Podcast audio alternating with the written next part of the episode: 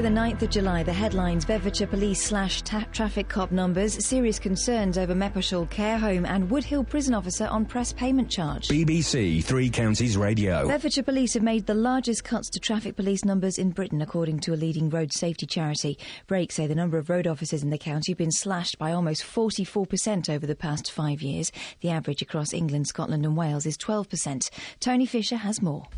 According to Brake, the number of traffic officers in the Thames Valley has gone down by 16% and around 10% in Hertfordshire.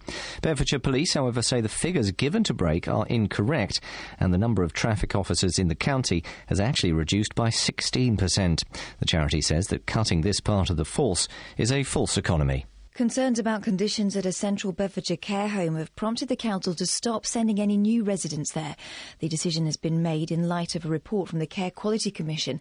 In an unannounced inspection in May, inspectors found that there was a shortage of staff, residents' calls for help were ignored, and bathroom facilities hadn't been cleaned. A prison officer from Woodhill in Milton Keynes is to be charged with four counts of conspiracy to commit misconduct in public office. Scott Chapman had been charged along with his former partner and three journalists. The Crown Prosecution Service says there's evidence he was paid for information about a high profile prisoner. One of the journalists faces charges over payments to public officials at Thames Valley Police. It's emerged that Mark Bridger, the man convicted of killing five year old April Jones, has been slashed in the face while in prison. He was attacked with a makeshift knife after being set upon by another inmate at Wakefield Prison on Sunday afternoon. He was taken to hospital where he required stitches before being returned to his cell. A ruling's inspected from the European Court of Human Rights in the case of three convicted murderers who are trying to reduce their prison sentences. Jeremy Bamber, who killed five members of his family in 1985, the serial killer Peter Moore, and Douglas Vinter, who killed his wife and a work colleague, argue that their whole life tariffs are inhuman and degrading. The Labour leader Ed Miliband is expected to propose a major change to the party's relationship with trades unions in the wake of a bitter row with Unite over the selection of a parliamentary candidate in Falkirk. Mr Miliband is to suggest that members of trade unions affiliated to Labour should no longer automatically pay a political levy.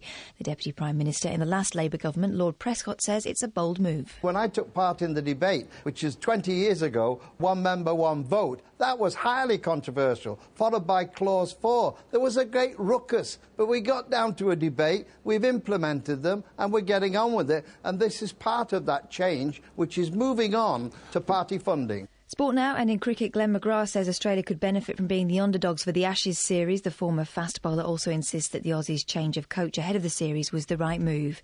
The weather dry with sunny spells and a top temperature of 22 degrees Celsius. Get the latest news and sport online at bbc.co.uk slash three counties. Oh, yeah. All right, here we go. I suspect it's going to be one of those shows. First things first. We're not sure if the phones are working, so can, can, we get a trial phone call in by one of you listeners? Basically, we've, we've turned up at BBC Three Counties Radio. This is either a cyber attack, the likes of which we've never seen before, or the sellotape and Blu-Tack holding this whole charade together has fallen off. So, apropos of nothing apart from just testing our technology works, could you give us a call? 08459 455 555. If no one calls, I won't assume there's no one listening, I'll assume it doesn't work.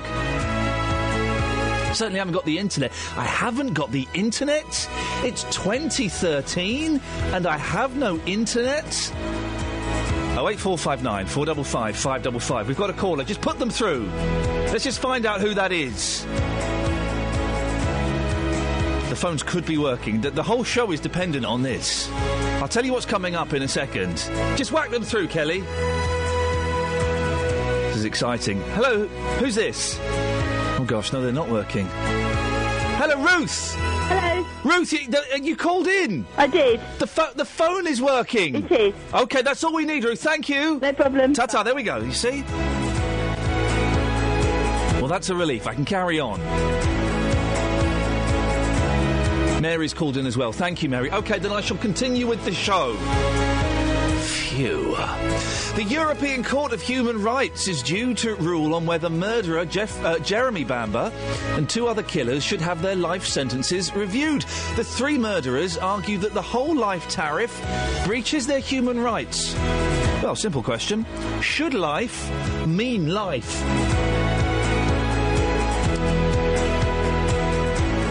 Traffic police numbers in the UK have been cut by almost 13%, with the biggest reduction in Bedfordshire has got a cut of 44%. Well, we'll find out what Beds police say about that figure. But is it too easy for motorists to get away with bad driving? Can we all do it?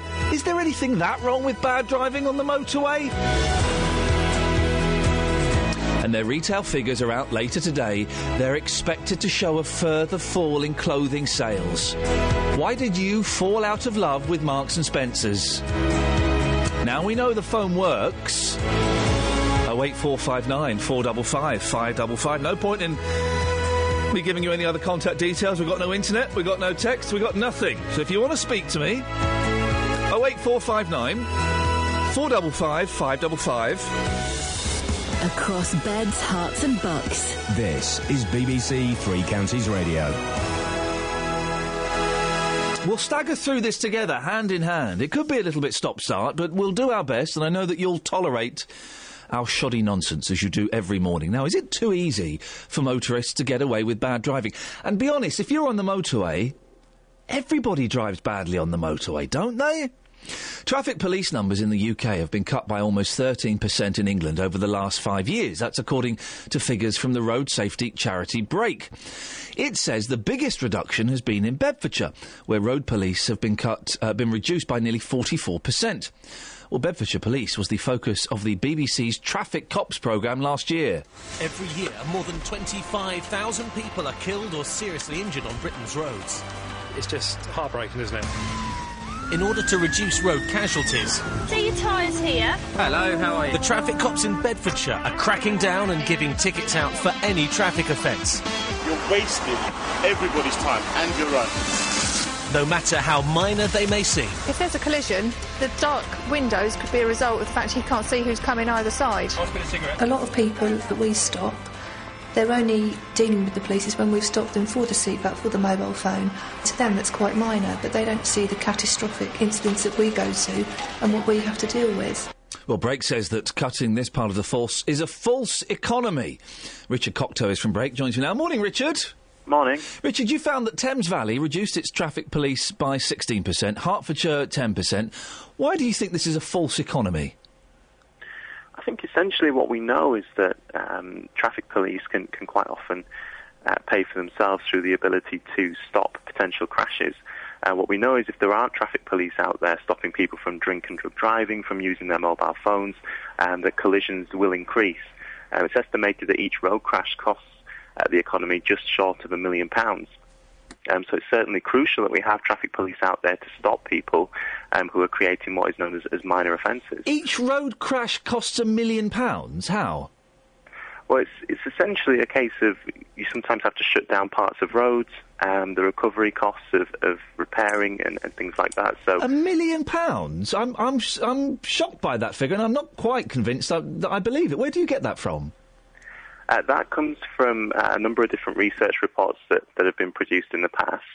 Um, but as I say, it's essential that, that we continue to have more traffic police on well, What are those reports, Richard? Because I'm going to have a little look at those after the show. I don't have them in front of right, me, Right. Ah, okay, right, okay. Uh, but the thing is, we have speed cameras, we've got CCTV covering our roads. Is, is it really essential to have so many traffic police? It is, yeah. As I say, I think the traffic police do a fantastic job and are a, a crucial resource to have available. Um, certainly, what we know is is that if you do have traffic police out there, um, it's a great deterrent. It makes people think twice about potentially committing offences on the roads. Um, don't get me wrong, completely understand there is a, a, fantastic benefit of having things like speed cameras, uh, but certainly knowing there are more traffic police out there as well does help to create a deterrent quite often when we talk about uh, uh, traffic police, the, the, majority of people want the police to um, uh, pursue what, in inverted commas, real crimes like sex crimes and robberies and stuff like that. It makes more sense, doesn't it, with budgetary constraints, to focus on, on crimes like that than than uh, people speeding or using their mobile phone. I, w- I do agree with you, and I think from our perspective, what we would like to see is is actually a call to government to make further budget available for uh, local police forces to enforce and, and, bring out more traffic. But that's police. not, Richard. We know in, in, in, the real world, we know that's not going to happen. When when when uh, police forces are facing huge slashes to their budget, they're not going to give them a few more quid to get them out on the roads, are they? Well, that's that's essentially our job is to make sure that we're campaigning and pushing the government hard to make road safety a national priority uh, and ensure that traffic policing is sufficiently resourced to tackle drunk, drugged, and, and other dangerous driving offences. Uh, Beds police say that the, the, the figure of uh, 44% reduction is, is incorrect, that the actual uh, percentage decrease is 16% in traffic officers. Sure. I think what, what's happened there is, uh, and they did explain to us that there had been a clerical error um, when reporting the statistics to ourselves. Um, on the on one hand, it's great news, in fact, that there's not quite as high a number as, as perhaps we first thought, uh, and we're certainly very very happy that it, the number has in fact decreased over what we, we originally reported. Uh, we were speaking to a, a, former traffic officer yesterday, I remember my team was, who said that it, it, they're as expensive to train as a CID inspector. I would rather, Richard, that they. Um, we did train more CID coppers, and, and, instead of listen, everybody drives badly on the motorway. You always see people on their mobile phones. No one sticks to the speed limit. It, having extra coppers out, really, on the roads, is that where you want to see the money go? Absolutely, yeah. I think, road, as, as I mentioned, road safety needs to be a priority as a charity that supports people who've been bereaved, families that have been bereaved in road crashes. And we know all too well the, the effects of crashes, particularly on motorways, as you mentioned there. You know, if you're driving at a higher speed. As everyone uh, does. No one sticks to the speed limit on a motorway. Well, that, that's why traffic police are, are, crucial and hopefully trying to drive down those numbers and preventing people and acting as an actual deterrent to stop people. But all people do when they see a tra- when they see a, a, traffic officer pulled up on the hard shoulder or wherever they are in those little laybys, they slow down for that bit and then they speed up again straight after, don't they? Well, you would hope not. Um, but they do, Richard, they do. I don't know if you've been on the motorway, but they do. That's that's that's everyone knows that. I, I, think you're entitled to your opinion, opinion, but as I say, I think traffic police are out there to stop people from, from doing that. Okay, Richard, I, I, I don't think they do, but thank you very much indeed. Richard Cocteau from Brake. A couple of things there. I'm not sure how every road accident in Britain costs a million pounds. If someone can back up those stats, then please do. 08459 455 555. And we've seen it, haven't we? You see a police officer in those laybys on the motorway, everyone slows down to 68 miles per hour. Once they get outside, everyone speeds up again. Where would you rather see the money spent? Quick straw poll, dear listener. Would you rather see the money spent on traffic cops or on, in inverted commas, proper police officers? 08459 455 555.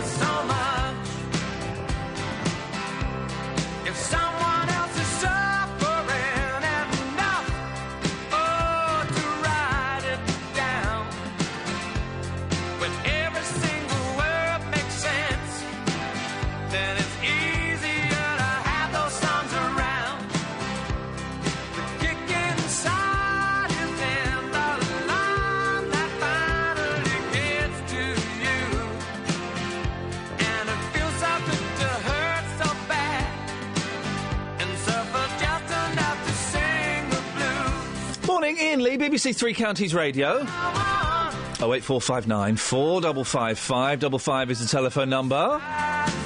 Right, let's get the travel now. Here's James Whalley. Travel news for beds, cards, and bugs. BBC Three Counties Radio.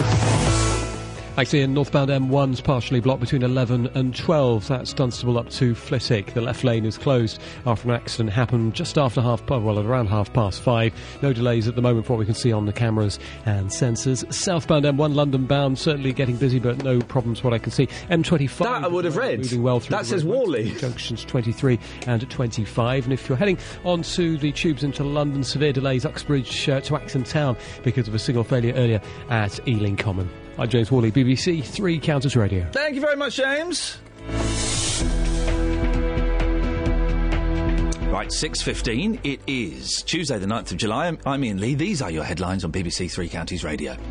Bedfordshire Police have made the largest cuts to traffic police numbers in Britain in the last five years, according to a leading road safety charity.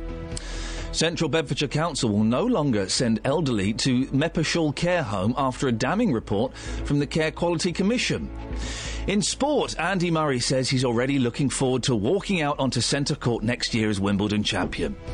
Coming up, should life mean life? 08459 455 555. BBC Three Counties Radio.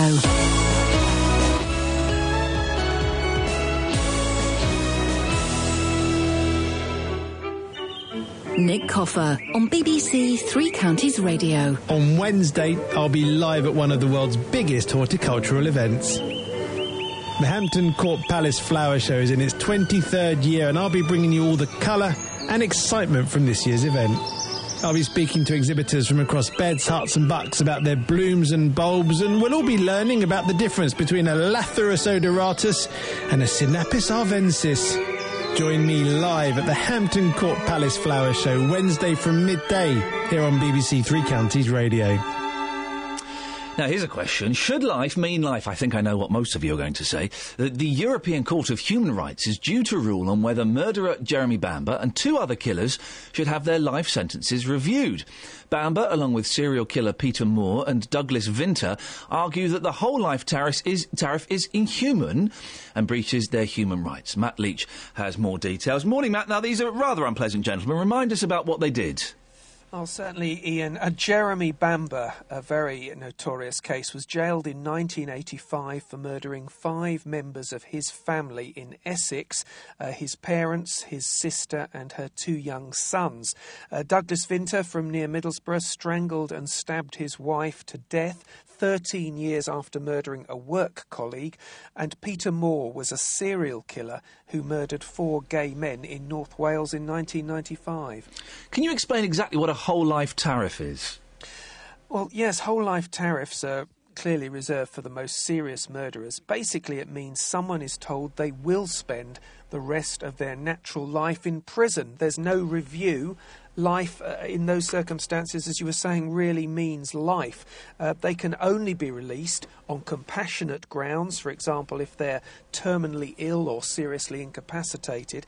And 49 people are currently serving whole life tariffs. Uh, these include the Yorkshire Ripper, Peter Sutcliffe, the Moors murderer, Ian Brady, and more recently, uh, murderers who received the sentence include Mark Bridger, who killed five year old April Jones, and Dale Cregan, who murdered two police officers. Bamber, Moore, and, and Vinter, uh, uh, what are they hoping to get from the European Court of Human Rights? Well, as you mentioned earlier, they're arguing that whole life tariffs breach their human rights. They claim that denying them any prospect of release amounts to inhuman treatment. And uh, they say the situation, uh, if you like, extinguishes all hope and is a breach of what's called Article 3, which protects against degrading treatment and punishment. Excuse me. And in, the, in effect, what they're saying is that they do have a right, or should have a right, to have their sentences reviewed. And the, the case has already been before the, the court, hasn't it? Yeah, that, that's right. They narrowly lost their first European Court hearing last year. Four of the judges ruled against them, but there were three in their favour. Uh, and at the time, one of the judges who agreed with the men said that you should never extinguish all hope, however tenuous or remote that that hope might be. And uh, their case has now been moved up a level, if you like, referred to the Grand Chamber, and a decision is due around about half past nine this morning. Uh, just to mention, the position of the UK government is strongly opposed to this case. This. Uh, last year, the Court of Appeal in London upheld the principle of the whole life tariff, saying it is a draconian penalty reserved for cases of exceptionally serious criminality. Matt Leach, thank you very much indeed. What a waste of time and money. What a waste of time. Oh, oh Jer- Jeremy Bamber, oh no, you've extinguished uh, my hope. Well, you, you extinguished your parents' hope when you murdered them, you fruitcake. Well, it's, it's a pretty simple question. What do you think? Should life mean life? 08459 455 555. Oh, Jeremy Bamber's got no hope. He's got nothing to look forward to. Well, what about those people he murdered? Adele. I let it fall.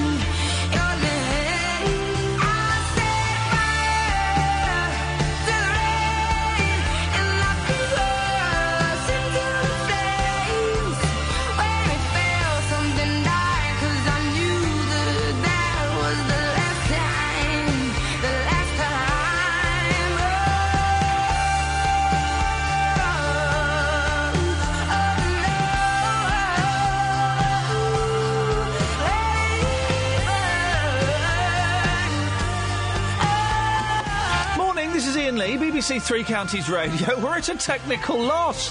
We have no internet. It's like 1995 all over again. What a dark year that was. So, if you want to get in touch, phone calls, please. Texts are down, the internet's down, the emails are down, phone calls. 08459 455 555. I mean, you can go to the internet if you want. You're probably all slagging us off on Facebook as it is. For goodness sakes, doesn't matter. You say what you want to say. Oh eight four five nine four double five five double five. Now, our intrepid sports team of Jeff Doyle and Luke Ashmead are on their bikes. They're riding the length of the Olympic torch relay route across beds, Herts, and bucks. They've been stopping at towns along the route to speak to volunteers, legacy leaders, Olympians, and aspiring Paralympians, as well as other people involved in the sport. Well, they join me now. Good morning, gentlemen. I saw you both hobbling in to BBC Three Counties this morning. How are you feeling? Oh. God, blimey! Listen to that. That's awful. It's not like yesterday morning. Now we're fine. It's need like to get going. It's like we've gone live to an old people's home. it feels a little bit like no. Uh, we're absolutely fine. Just a few little aches and aches and pains. Very, very tight shorts this morning, Luke. I could see everything. I could see your budgerigar. Thank, thank you, thank you very much. Yeah. Yes, thank Um, you very much. Whereabouts are you this morning, and what's the plan?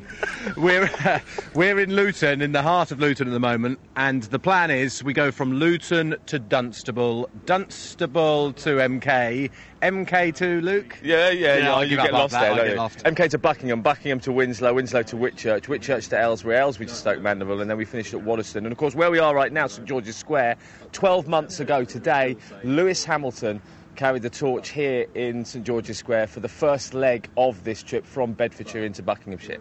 We got li- lots of um, nice uh, well wishers yesterday. There were there were people beeping their horns as we rode past. There was one lady who came out as I came down the, the hill towards Luton, who had a little flag waving us uh, waving us along. I don't know who she thought we were, but anyway, it was quite a nice touch. So we've we've had lots of support since we've been doing this. Met loads of decent people, and it's it's. I think what we can do today as well is speak to your average punter to see whether it's affected them because we've been speaking to a lot of the sports people, haven't we? Yeah, and, let, the and we'll, organisers, yeah. and we'll maybe speak to you, you know you average Joe and find out whether he has uh, felt that there has been a legacy. You talk about one year ago today. This that was one of my first ever gigs for BBC Three Counties Radio. Yeah, I remember it very well. Because it, it, but I was awful. I was very nervous. My, it was an outside broadcast, which are always slightly trickier, as, as we've discovered. And uh, I, I stood there like a plum, going, "I don't know what I'm doing." Well, uh, it, you may, maybe didn't, but you carried it off, and it was a great day. I think It was a very exciting day, was wasn't very it? exciting day, and I think you know when you have a moment like that in history, and you and you get to be part of it. I was on the convoy, of course, on the lorry that uh, was in the horse box that was in front of the uh, the, the runners all the way through to. Uh, Waddesdon, so I spent the whole day with, with the torch. It was um, it was a, a, a very very special moment, and from that, plenty of stories. And we're going to be hearing some of those stories today. Penny Green, who actually ran the torch in Dunstable, uh, we're actually heading to her first, so we'll be hearing from her uh, during uh, your programme in in about an hour's time. Um, she's done a massive work and carried the torch in the Dunstable stretch, so we're going to go and meet up with her later on today as well. We're going to be talking about tennis. We're heading through Buckinghamshire, finding out about uh, a sub aqua club, and it's not just the Olympic sports that uh, that uh, have. Uh, uh, come from the Olympics. It's, it's other sports and activities and volunteering and coaching uh, that have all come from the legacy of, of 2012. The thing I remember about it was I was very cynical about the Olympics and wasn't that bothered. But I can't imagine you being cynical about the Olympics. You know? I know it's so unlike me, isn't it? But even even I was was sucked into it all on, on that day in St George's Square because it was very exciting, and and there were so many people there. Were you moved? I, ju- I was a little bit moved. Yes, I was a little bit. It was it was quite powerful. But was it enough for the legacy to inspire you, Iain? Well, in as in as much as I've literally taken up no sport since then, yes, yes, Yeah, that's what we were fearing there. I think. Right, boys, get on your bicycles, go and do some riding, and we'll speak to you in a little bit. Okay. See you later. See you later on. Cheers. Ta-ta. There we go. It's uh, our sports team. Uh, Luke Ashmead, Jeff Doyle. They've had nice weather for it, although a little bit chillier this morning than it was uh, yesterday. And I don't know if you heard them uh, riding around yesterday throughout uh, throughout the day. It certainly was a lot of fun. Oh eight four five nine four double five five double five. Should life mean life? Well, Lin, uh, who's this? Uh, Linny. Oh, it's texted in. We've got the texts working. Sing hosannas. 81333. Start your text 3CR. Yes, life should mean life. How can these murderers talk about their human rights? What about their victims' rights? Love Linny. And then she's put a kiss at the end, which kind of just, just detracts from the, the, the, the harshness of the message, just, just makes it a little bit softer. A, a spoonful of sugar, as Mary Poppins would sing. Travel news for beds, cards, and bugs. BBC Three Counties Radio. Yeah, M1 northbound, there's a lane closed. An accident between junction 11 at Dunstable and 12 at Flitwick. Lane 1, the inside lane, is the one that's shut right now. And for the moment, traffic does seem to be moving quite well on the speed sensors. Looking at the cameras in the area as well, and not too much trouble. Poynters Road in Dunstable, you have this major closure now. They put the closure in yesterday morning and it did get quite busy. Poynters Road is shut for reconstruction works between the A505 at the Tesco roundabout and Wheatfield Road by the Woodside Industrial Estate. Your diversion takes you down the A505 Boscombe Road and Ports Avenue, so it could cause disruption between Dunstable and Luton there. Great Cambridge Road in Hoddesdon, they're still doing the roadworks at the New River Arms roundabout where it meets the A10. And if you're making a journey toward London, the Piccadilly Line tube runs with severe delays, Acton Town to Uxbridge, because of a signal failure at Ealing Common. Things on the mainline trains, though, looking absolutely fine. Adam Glynn, BBC Three Counties Radio. Adam, thank you very much. Catherine, take your time. I've got a packet of prawn cocktail crisps. I'm going to enjoy this. Here's the news headlines. Catherine Boyle. Across beds, Herts, and Bucks. This is BBC Three Counties Radio.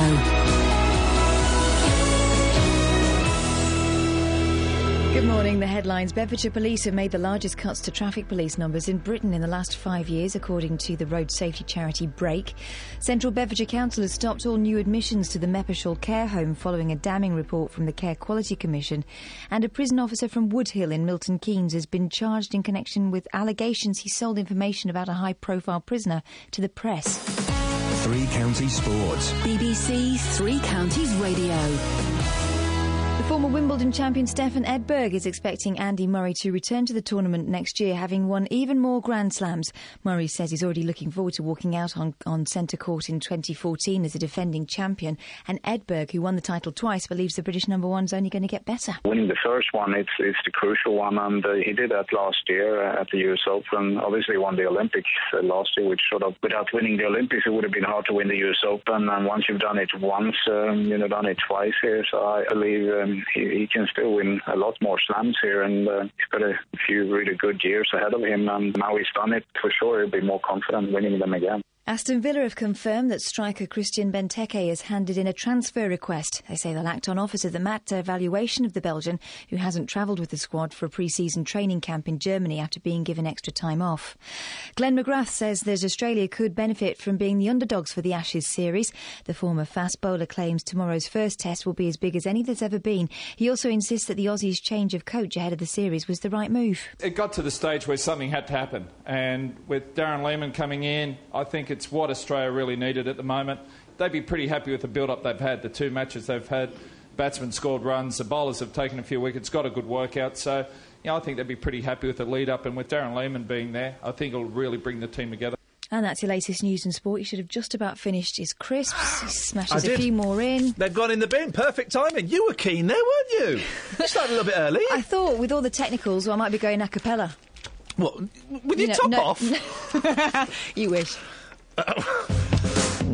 Across beds, Herts, and bucks. This is Iain Lee. BBC Three Counties Radio. Morning, Iain Lee, BBC Three Counties Radio. Should life mean life? Jeremy Bamber and others. You know the name Jeremy Bamber, very nasty gentleman, killed lots of uh, members of his family. Oh, it goes against his human rights. that He's going to be in prison forever. Steve uh, has uh, is on the line. Morning, Steve. Morning. What do you think? Should life mean life?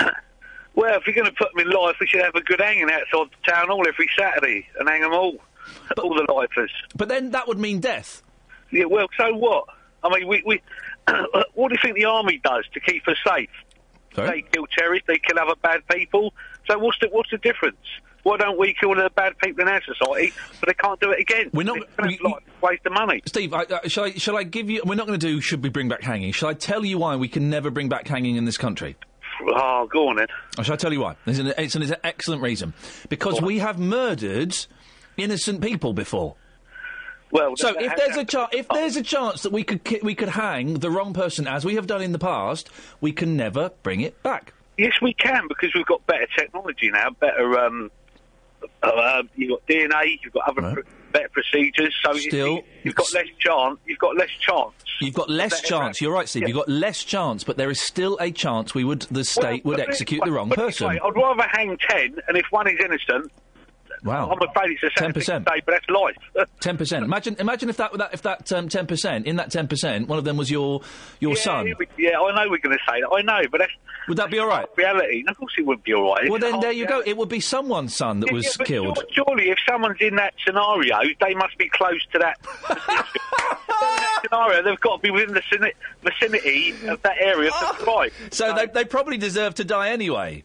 No, not really. No, but you, you're being you're being unrealistic. You wait. No, you're being unrealistic, saying if No, someone is at least if someone has been accused of that murder, right? Let, let, oh, let's, let's use a fictional scenario. If someone has been accused of that murder, even if they're innocent, the fact they've been accused means they were probably nearby anyway.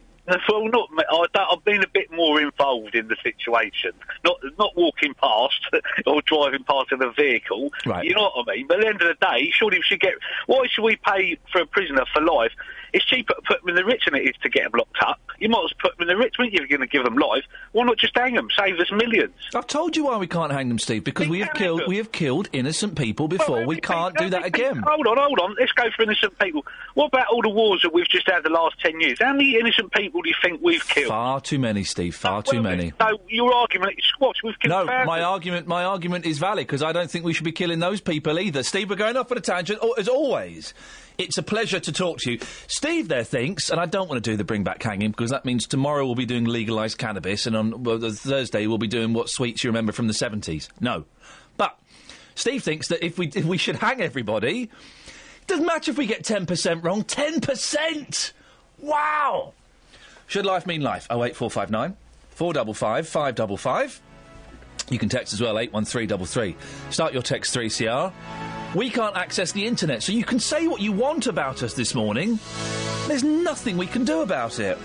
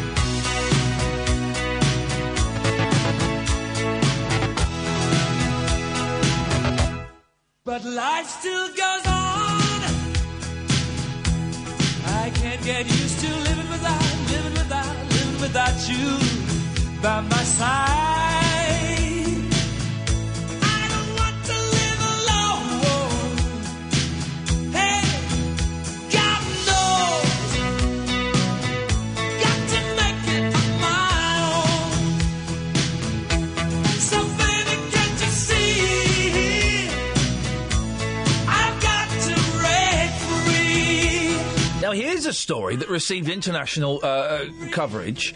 The captain of the wrecked cruise liner, the Costa Concordia, will uh, go on trial in Tuscany later. 32 people died after the ship slammed into rocks off Giglio Island by the west coast of Italy in January last year. Two of the bodies have never been found. Well, here's part of an audio recording from that night of the Coast Guard telling the captain to get back onto the ship. Are you refusing to get on board the ship, Captain? Tell me why you are not getting on board. I am not going because there is the other lifeboat that has stopped. Get on board. That is an order. You declare an abandoned ship. Now get on board. Is that clear? Can you hear me? Get on. Well, there was a huge story at the time. Captain Schettino faces charges of manslaughter, causing a maritime disaster, and abandoning ship. Well, our Europe correspondent Duncan Crawford is in Grosseto in Tuscany, where the trial will take place. Duncan, what do we know about what's going to happen later? Well, Iain, it's probably going to be a relatively brief hearing today. The actual del- deliberations may be uh, postponed because of a national lawyers' strike taking place. It's not 100% certain that Captain Francesco Schettino is going to attend, although we believe he, he will. But still, there's a lot of interest here in the start of the trial. It's actually being held in a theatre to accommodate all the interested parties, all the journalists from around the world who want to be here to see the captain stand trial, to be scrutinised for his actions on January 13th of last year when the Costa Concordia crashed onto rocks. It had more than 4,000 people on board at the time. As you say, he's accused of manslaughter and abandoning the ship at the height of the emergency, charges he denies. The prosecution will argue he was carrying out a risky manoeuvre to show off the boat to the island of Giglio, a so-called salute, and that the evacuation was badly delayed due to the decisions he took. His defence will argue he's been made a scapegoat and that others should share the blame for what happened as well. If he's convicted, he faces up to 20 years in prison. Uh, a woman at the time, a tour rep called Domnica Cemortan, she was the subject of intense media speculation about her relationship with the captain. She's defended him. There were reports of a romantic link between them, put it that way, and that her presence may have distracted him. She denies that and says that Captain Schettino did everything he could to save the ship. Some people would like to believe, and they want to know I have something with him. It's more interesting. It's like, you know, some spicy in the story. But in real life, it's about the tragedy. It's not about me and him. It's about his action. It's about people there, you know. Duncan, is the ship still there? Yes, it is still there. It hasn't moved still. You I have to say it's a bizarre sight because uh, while it's still stricken on the rocks, lots of salvage work going on.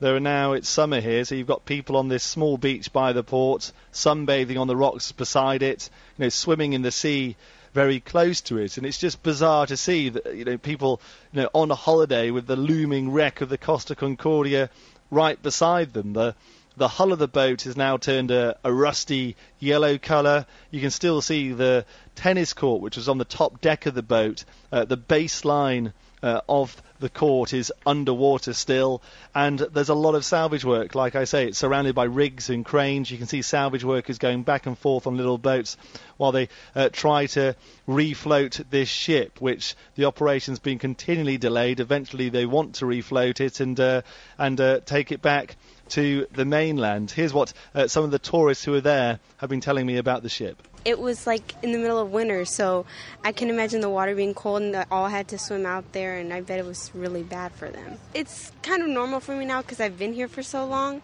but every now and then I look at it and just think about it, and it's just crazy how it all happened. It's impossible to think how near to the beach the ship is. We just saw it and it was a little bit bizarre. Duncan Crawford, thank you very much uh, indeed. The, I, I, was surprised when I saw it on the news this morning. I assumed it was old footage, but the ship is still there on its side. It's incredible. When are they going to move it? You can give us a call this morning, 08459 455 555. We have no computer access, which is awful. Feels a little bit uncomfortable. You can slack us off as much as you want on the Facebook page. There's not a thing we can do about it. Uh, we're asking, should life mean life?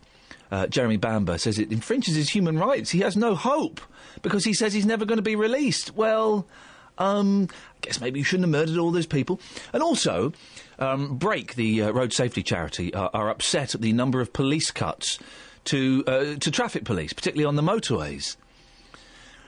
The thing is, do the traffic police on motorways actually do anything? If you see them in those little lay-bys, you slow down for a bit to about 67 miles an hour, and then as soon as you're out of sight, you speed up again. 08459 455 555. Travel news for beds, cards, and Bucks. BBC Three Counties Radio. Still problems on the northbound M1. There's a lane closed because of an accident between junction 11 for the A505 and 12 at Flitwick. It's the inside lane, lane 1, that's shut. Traffic getting past it without too much trouble. On the M25, you've already got slow traffic going into the roadworks section anti clockwise from Essex at Waltham Abbey toward Enfield at junction 25. And then it's busy because anti clockwise we've got a lane closed on the exit slip road at junction 23 for the A1M. There's a broken down vehicle there, and of course that's the very end of the roadworks section, so through the works is looking very slow. It's also busy from the M1 to Kings Langley and from Maple Cross to the M40, so quite slow on the M25 already today. Things looking fine though as you make your way along the A1M. And on the trains, no reported problems. Tubes, though, Piccadilly line, severe delays Acton Town to Uxbridge because of a signal failure at Ealing Common. Adam Glynn, BBC Three Counties Radio. Thank you, Adam.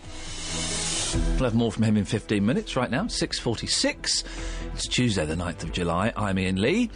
These are your headlines on BBC Three Counties Radio. Bedfordshire Police have made the largest cuts to traffic police numbers in Britain in the last five years. That's according to a leading road safety charity. Central Bedfordshire Council has stopped all new admissions to the Meppershall Care Home following a damning report from the Care Quality Commission.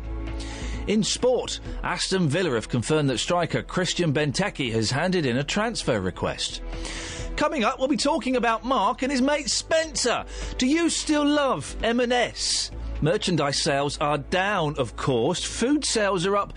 When did you fall out of love with Marks and Spencers? 08459 455 555 647. Let's get the weather now. Here's Elizabeth. Beds, Herts, and bucks weather. BBC Three Counties Radio. Hello, good morning to you. There's some patchy mist, uh, some fog, and also some patchy low cloud around at the moment, particularly across parts of Bedfordshire, down through Buckinghamshire. Oh, I can just spot some in Hertfordshire as well. Um, but that should clear. It's going to be burnt back by the sunshine through the morning, and it will turn into another very warm and sunny day once more. Just a light northeasterly breeze. Today's top temperatures probably somewhere between, um, say, 25 and 27 degrees Celsius, I think, in Aylesbury and Bedford. And in Stevenage as well, it's going to be another beautiful day with plenty more wall to wall sunshine to be had. Into this evening, a lovely end to the day. Overnight tonight, we're going to see some low clouds spread in from the east once more, and there'll also be some more patchy mist and fog. Quite an uncomfortably hot night again for many of us. Um, temperatures dropping to between 13 and 15 or 16 degrees Celsius perhaps. Tomorrow, uh, there will be a little bit of sunshine around, uh, best of that towards western areas of Buckinghamshire through the morning, um, after that mist clears, that is. But gradually it will turn cooler and cloudier through the day. You really notice the difference. But don't worry, the sunshine will be back by Thursday afternoon, and then Friday is looking. I'm wearing a short sleeve shirt today! Yeah, it's all right. Don't worry. It's only tomorrow, no, cooler and cloudier. Oh, okay, so today we'll be fine. Weren't you listening? Not, I wasn't actually. No, Oh, I was Iain checking my phone. Is you were checking your phone. I hope you weren't looking at their weather forecast. Yeah, mm, so just remi- just sorry, I wasn't paying any attention, Elizabeth. Will I, I'm coming to London today. I might see you later. Uh, w- w- will I be warm? Yes, Sweet. Uh, even and across the three counties as well, because that's what we're talking about rather than London. You're right, absolutely right. Yes. Anything else? Yeah, lovely today, cooler and cloudier tomorrow. Sunshine's back by the end of the working week. Watch out for some showers on the on Saturday. There we go. Thank you very much, Elizabeth. Now she is a professional. If you've missed any of the programmes from the last week, you've missed things like this. As far as that woman's concerned, I agree with the previous caller. She's the biggest racist I've ever met in my whole darn life. But there is a way you can hear it all again. You speak like a pig. Oh, you too. Oh, grunt to me, grunt to you too. You speak like a silly old cow. Go to bbc.co.uk slash three counties and click on listen again. All of our programmes are available for seven days, allowing you to listen to what you missed. bbc.co.uk slash three counties. If I'm completely honest, Jonathan really does attract a, a much lower class of caller than the ones we get on this show, doesn't he?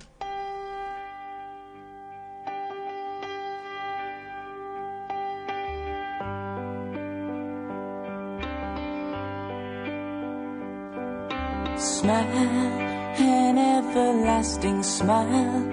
Her smile can bring you near to me. Don't ever let me find you gone, cause that would bring a tear to me. This world has lost its glory. Let's start a brand new story now, my love. Right now, there'll be no other time, and I can show you how, my love. Talk in everlasting words and dedicate them all to me. And I will give you all my life. I'm here if you should call to me.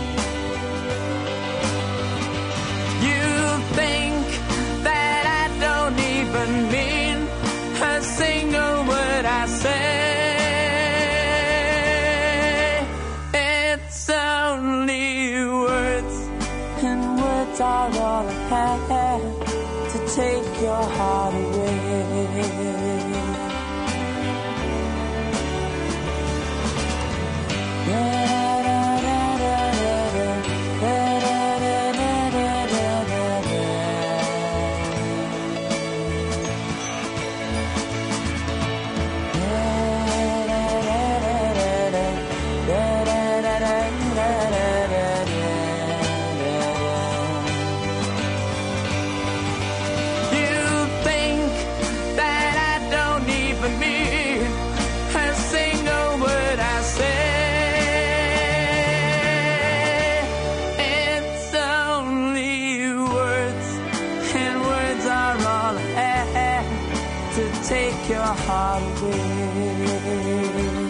love that song.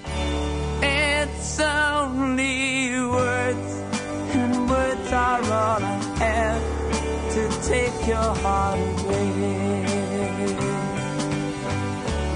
It's only words, and words are all I have to take your heart away. There was a cracking interview with the Bee Gee that's left. I can never remember which one's which. The one that looks like a lion. Anyway, he hated the other two. They hated each other.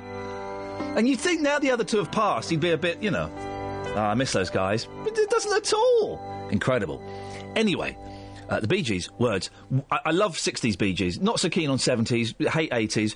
60s Bee Gees, I think, are fantastic. That and Gotta Get a Message to You, wonderful, wonderful songs. And when that came on, oh, what a romantic song. Beautiful, gorgeous. Who, who could have anything apart from good memories associated with that? Well, someone who could have uh, bad memories with that is uh, uh, Kelly Betts. Morning, Kelly Betts. Morning. Now, Kelly, you were just telling me a little story while that song was playing. What's your association with that song? Oh, I feel a bit sick just thinking of it. So there's this boy that I really liked at school. Yep. And he came over during that song at a school disco. Lovely. Said, "Would you like a dance?" Oh, romantic. Heart in my mouth. Of course, I'd like a dance. Yeah. Had a little dance. Uh, during the song, during our dance, he kissed another girl. I don't understand the. While I was in his arms. I don't understand the, the, the geography of this. Yeah. How could he kiss someone else while he was holding you and dancing with you? I don't really know. His head just wasn't he leant over and kissed. Someone His head else. was in something. He leant over and kissed someone else. For a while. I didn't know, do I just stand here and carry on or do I leave? Or... So I went and sat down, but I don't think he noticed. Oh, no! Kelly Betts. Well, listen, if we can throw that out there. If you've ever been humiliated at a school disco, oh eight four five nine four double five five double five. Ah, Marks and Spencers. I'm popping into Marks's later on today because they're the only place that do shirts with an extra two inch on the sleeves. Otherwise, my shirts come up short. It's the only place. But do you still love Marks and Spencers?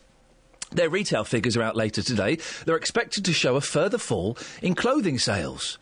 General merchandise sales were down uh, 4.1% last year, although food sales went up a little bit. Well, later on we'll hear what you have to say about this. Uh, but not, and I know lots of you do like M&S, but it's obviously not hitting the mark with everyone. Have a quick listen to this. I would only shop in there for certain things now, um, so food, possibly uh, nightwear, lingerie, but things like knitwear, I just don't know what their market is now. So no, I wouldn't shop there for things like that anymore. Well, I'm joined now by fashion expert, fashion expert from Milton Keynes, Nancy Stevens, runs Altered Image MK. Good morning, Nancy. Morning, Iain. What do you think of Marks and Spencer's clothes? Uh, personally, I wouldn't shop there. I think uh, the problem that Marks have um, made is that they've tried to be all things to all women and, and failed to sort of meet their core demographic, which is kind of Middle England. So I think they're trying to be trendy in parts.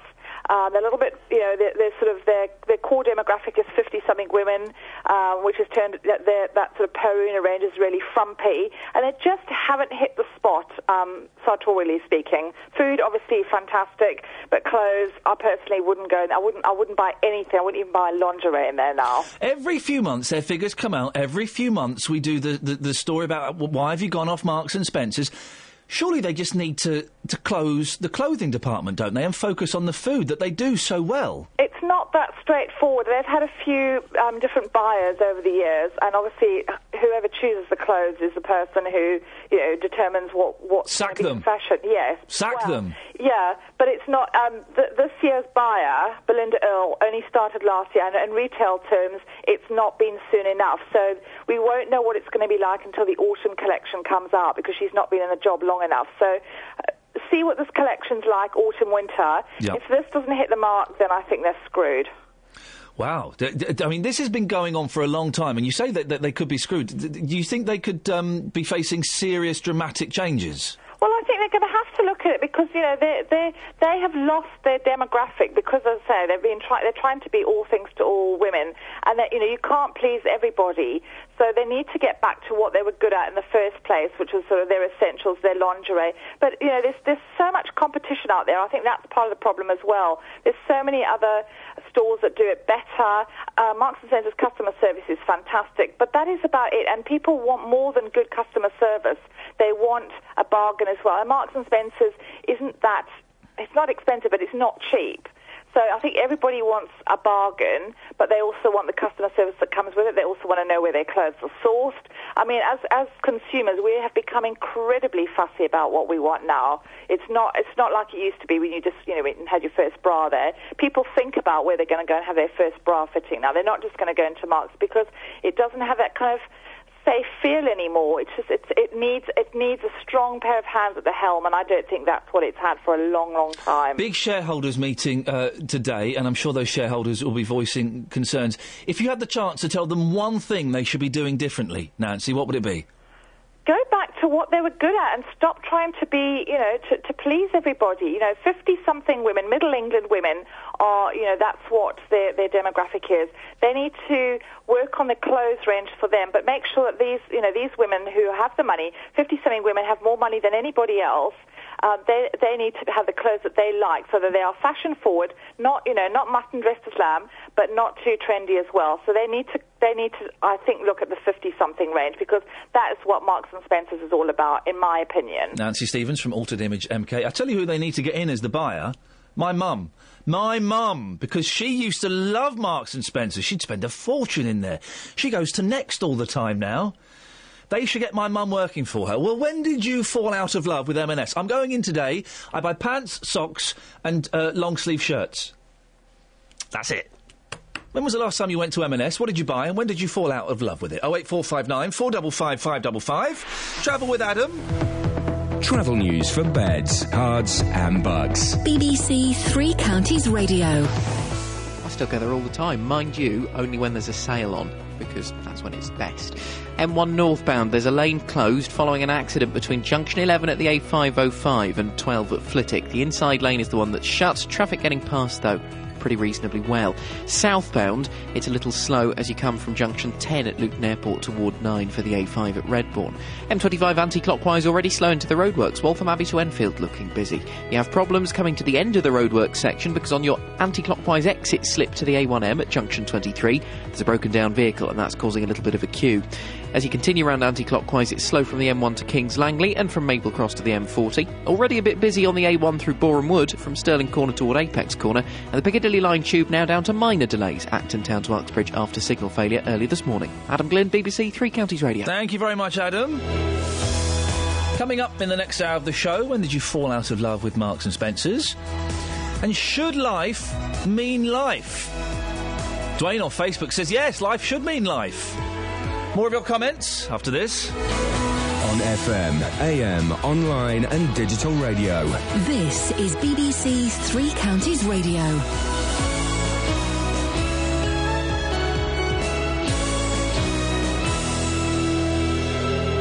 Good morning, it's 7 o'clock. I'm Catherine Boyle. The headlines Beds police slash traffic cop numbers, April Jones killer attacked in jail, and Woodhill prison officer on press payment charge. BBC Three Counties Radio. Bedfordshire Police have made the largest cuts to traffic police numbers in Britain, and a move that saves little money and risks lives, according to a leading safety charity.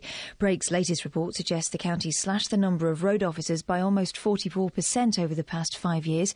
Thames Valley have cut 16%, and the figure for Hertfordshire is 10%. The average across England, Scotland, and Wales is 12%. Brake spokesman Richard Cocteau is warning any savings made are a false economy. traffic police can, can quite often uh, pay for themselves through the ability to stop potential crashes. Uh, what we know is if there aren't traffic police out there stopping people from drink and drug driving, from using their mobile phones, and that collisions will increase. Uh, it's estimated that each road crash costs uh, the economy just short of a million pounds. Um, so it's certainly crucial that we have traffic police out there to stop people um, who are creating what is known as, as minor offences. Concerns about conditions at Meppershall Care Home have prompted Central Bedfordshire Council to stop all new admissions. The decision's been made in light of a report from the Care Quality Commission. In an unannounced inspection in May, they found that there was a shortage of staff, residents' calls for help were ignored, and bathroom facilities had not been cleaned. Con- uh, Gail Sanderson has more details. The CQC carried out an unannounced inspection of the home in May. It identified concerns with the care, safety and welfare of the 70 residents, many of whom have dementia. It found there was a shortage of staff and residents were calling out for help but being ignored, and toilet areas hadn't been cleaned. Central Bedfordshire Council say they've raised concerns about the home's ability to improve care quality on a number of occasions. In a statement, the home says it's working hard to improve standards. It's emerged that Mark Bridger, the man convicted of killing five year old April Jones, has been slashed in the face while in prison. He was attacked with a makeshift knife after being set upon by another inmate at Wakefield Prison on Sunday afternoon. The Grand Chamber of the European Court of Human Rights will give its ruling this morning on the appeal by Jeremy Bamber, who murdered five members of his family in Essex in 1985. They're claiming that their life sentences without review are inhuman and degrading and breach their human rights. Ed Miliband is to set out plans for a fundamental change in Labour's financial relationship with the unions. In a speech today, he'll signal an end to the system where unions automatically pay affiliation fees of £8 million to the party on behalf of their members. In sport, Andy Murray says he's already looking forward to walking out onto centre court next year as Wimbledon champion. He's told the BBC he cannot imagine what the experience will be like, but says hopefully we'll do it all again next year. The weather dry, sunny, and very warm with the top temperature of 29 degrees Celsius. That's 84 degrees Fahrenheit. Get the latest news and sport online at bbc.co.uk slash three counties. Thank you, Catherine. Morning, this is Iain Lee, BBC Three Counties Radio. Three minutes past seven. It's Tuesday, the 9th of July. Wowzers. Lots coming up on the show this morning, including Should Life Mean Life? As you heard in the news, the European Court of Human Rights is due to rule on whether murderer Jeremy Bamber and two other killers should have their life sentences reviewed. The three murderers, murderers argue that the whole life tariff breaches their human rights. Well, what do you think? Should life mean life? Traffic police numbers in the UK have been cut by almost 13%, with the biggest reduction in Bedfordshire. Well, is it too easy for motorists to get away with bad driving? I'm on the motorway a lot. Everyone, everyone drives badly on the motorway. Don't they? Oh, I bet you're the exception. And their retail figures are out later today. They're expected to show a further fall in clothing sales. Why did you fall out of love with Marks and Spencers? 08459 455 555. Send me a text 81333. Start your text 3CR. Across beds, Herts, and bucks. This is BBC Three Counties Radio.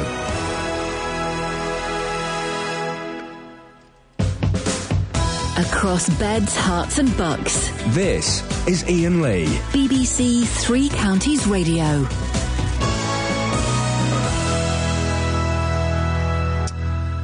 Traffic police numbers in the UK have been cut by almost 13% in England over the last five years. That's according to figures from the road safety charity Brake. It says the biggest reduction has been in Bedfordshire, where road police have been reduced by nearly 44%. But that figure has been disputed by the county's police force.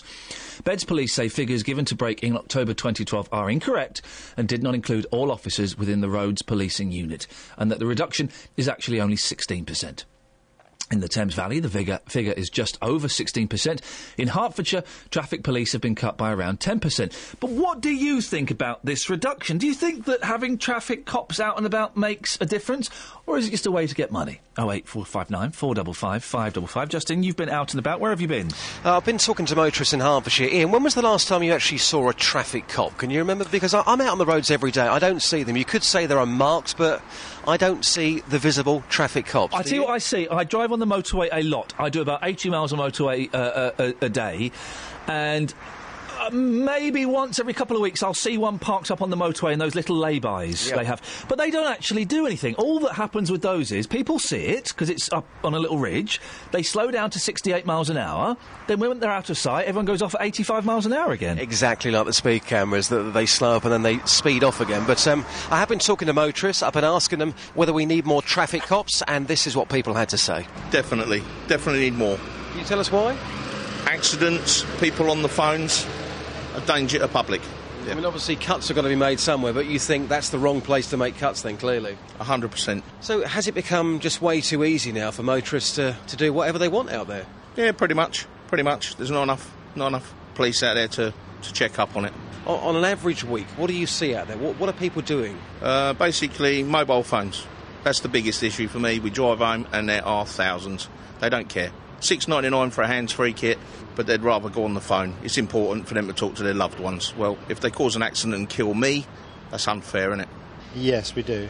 I think we do, yeah. More on the road would be much better.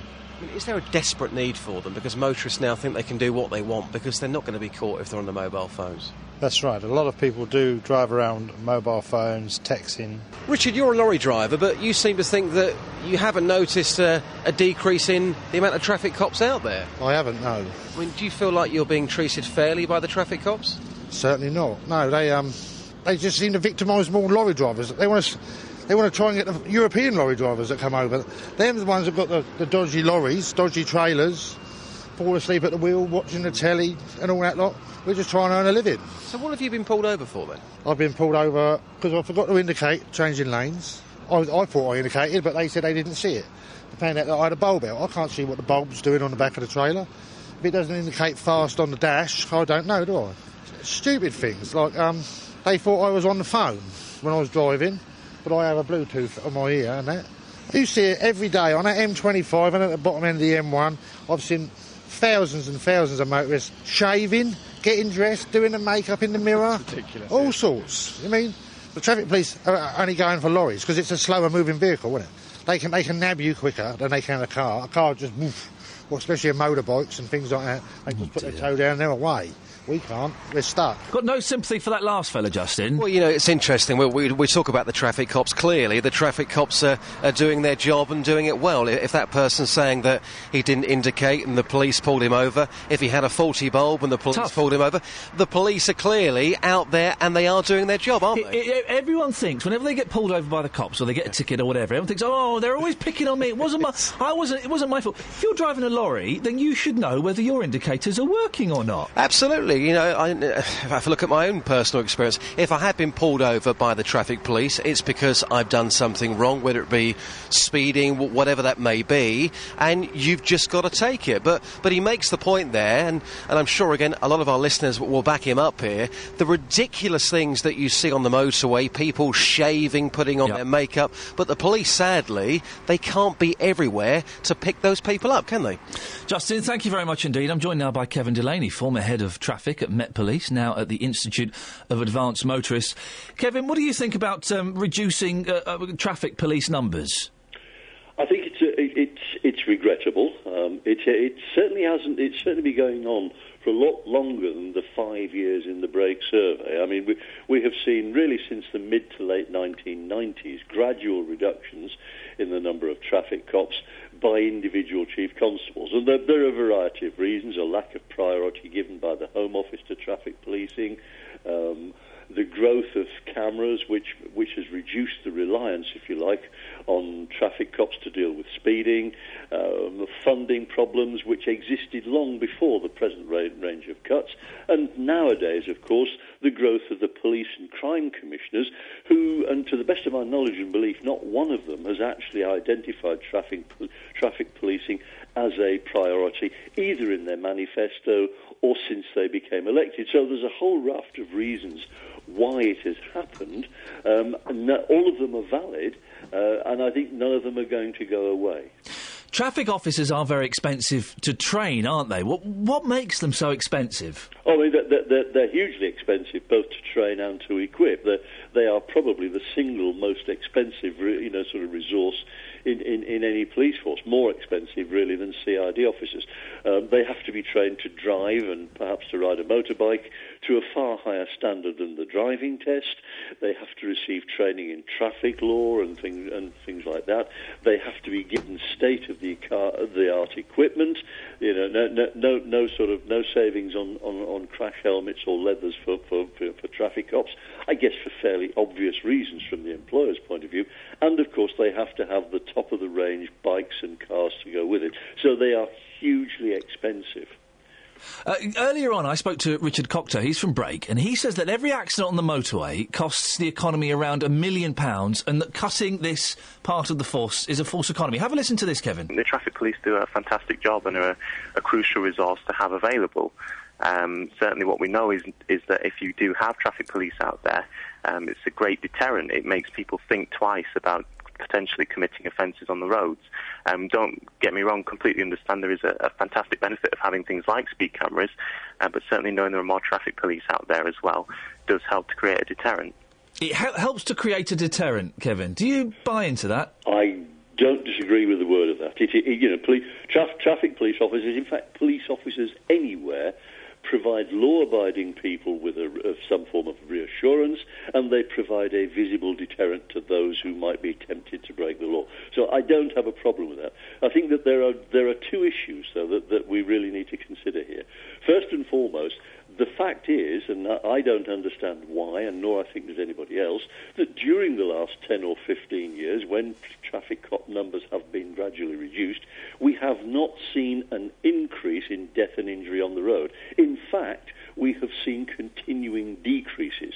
Now, that's counterintuitive because if the law isn't being vigorously enforced, how is it happening? But the simple fact is that year on year on year, we see less death and less serious injury on the road, and long may that continue. The other point, of course, is that it, you know, chief constables have a budget. They have to balance that budget. If they're not going to make cuts within traffic cops, which area, I wonder, would your would your listeners like them to do it? Would, would it be anti-terrorism? Would it be crime? Would it be the Friday and Saturday night violence in the town centres in your area? So are you saying, Kevin, and I, I completely understand your point, are you saying that, that road safety is less important than those things? No, I'm not. I'm not saying it's less important than those things at all, but what I'm saying is that what, where, you know, that chief constables will have to save a, lot of money. I mean, we're, we're in a situation where the chief, where, where the commissioner of the Metropolitan Police, the best funded police force in the country, is going to sell Scotland Yard because he because he considers that it's no longer affordable. So when chief constables are facing you know sort of decisions like this, then they are going to have to make unpopular cuts. I wouldn't, you know, given a choice, I would not want to see traffic cops reduced. But I have to say, if I were a chief constable, I would seriously be considering, amongst other things, reducing traffic commitment because the budget has to be balanced. Kevin Delaney, thank you very much, former head of traffic at Met Police and now at the Institute of Advanced Motorists. Call 08459 455 555. BBC Three Counties Radio. It's a story that we do every few months. Every few months, the figures for Marks and Spencer's come out, and the figures for the clothing is down significantly, and the figures for the food is up a little bit. I will be going into Marks and Spencer's today in Oxford Street in that there London because I'll buy some new socks. I always buy socks. My wife keeps stealing my socks they, uh, and, and keeps having them, which is very annoying. But mainly because uh, they are the only place that sells shirts that are long enough for me on the sleeves. I've got long arms like an orangutan. And uh, they, they they sell shirts with an extra two inches. By the way, if you know anybody anywhere else that sells shirts with an extra l- length in the sleeves, could you send me a little cheeky text eight one three double three? Start your text three CR. But I'll go there. But that's it. I don't particularly like the shirts. They just fit. I don't like any of the other men's clothes. They're, a bit, a bit naff. What was the last thing you bought from M&S? And when did you fall out of love with it? Oh eight four five nine four double five five double five seven fifteen. Travel now is Adam. Travel news for beds, cards, and bugs. BBC Three Counties Radio. Still one lane closed on the northbound M1 after an accident early this morning between junction 11 at the A505 and 12 at Flitwick. The inside lane is the one that's shut. The accident happened about half five. Southbound looking a little bit slow from junction 10 at the Luton Airport Spur toward 9 at Redbourn for the A5. On the A5, a bit slow from Lynch Hill toward the Luton Road. Poynters Road in Dunstable remains closed. It's going to be shut off through till mid September. This is for major reconstruction works. It's closed between the A505 at the Tesco roundabout and Wheatfield Road at the Woodside Industrial Estate. And the diversion takes you along the A505 Boscombe Road and Porz Avenue. M25 anti clockwise. There's still a lane closed on the exit slip at junction 23, the A1M, because of a broken down vehicle. This is causing long delays through the roadworks. It's looking very slow all the way back into Essex now, back as far as the M11. It's also slow anti clockwise from the M1 round to Kings Langley from Maple Cross to the M40. Short delays on the A1 through Boreham Wood toward London, Stirling Corner down to the Apex Corner junction. And Piccadilly Line Tube still runs with minor delays Acton Town to Uxbridge after a signal failure at Ealing Common. Adam Glynn, BBC Three Counties Radio. Thank you very much, Adam. 7.16, Tuesday the 9th of July. I'm Iain Lee. These are your headlines on BBC Three Counties Radio. Bedfordshire Police have made the largest cuts to traffic police numbers in Britain. A move that saves little money and risks lives. That's according to Brake. Beds Police contest the charity's figures. Concerns about condition at the Meppershall Care Home have prompted Central Bedfordshire Council to stop all new admissions. In sport, Aston Villa striker Christian Benteke has handed in a transfer request and not travelled with the squad to a pre-season trip to Germany. Coming up, we'll hear how our sports team Jeff and Luke are getting on cycling the length of the Olympic torch relay route across Beds, Herts and Bucks. BBC Three Counties Radio.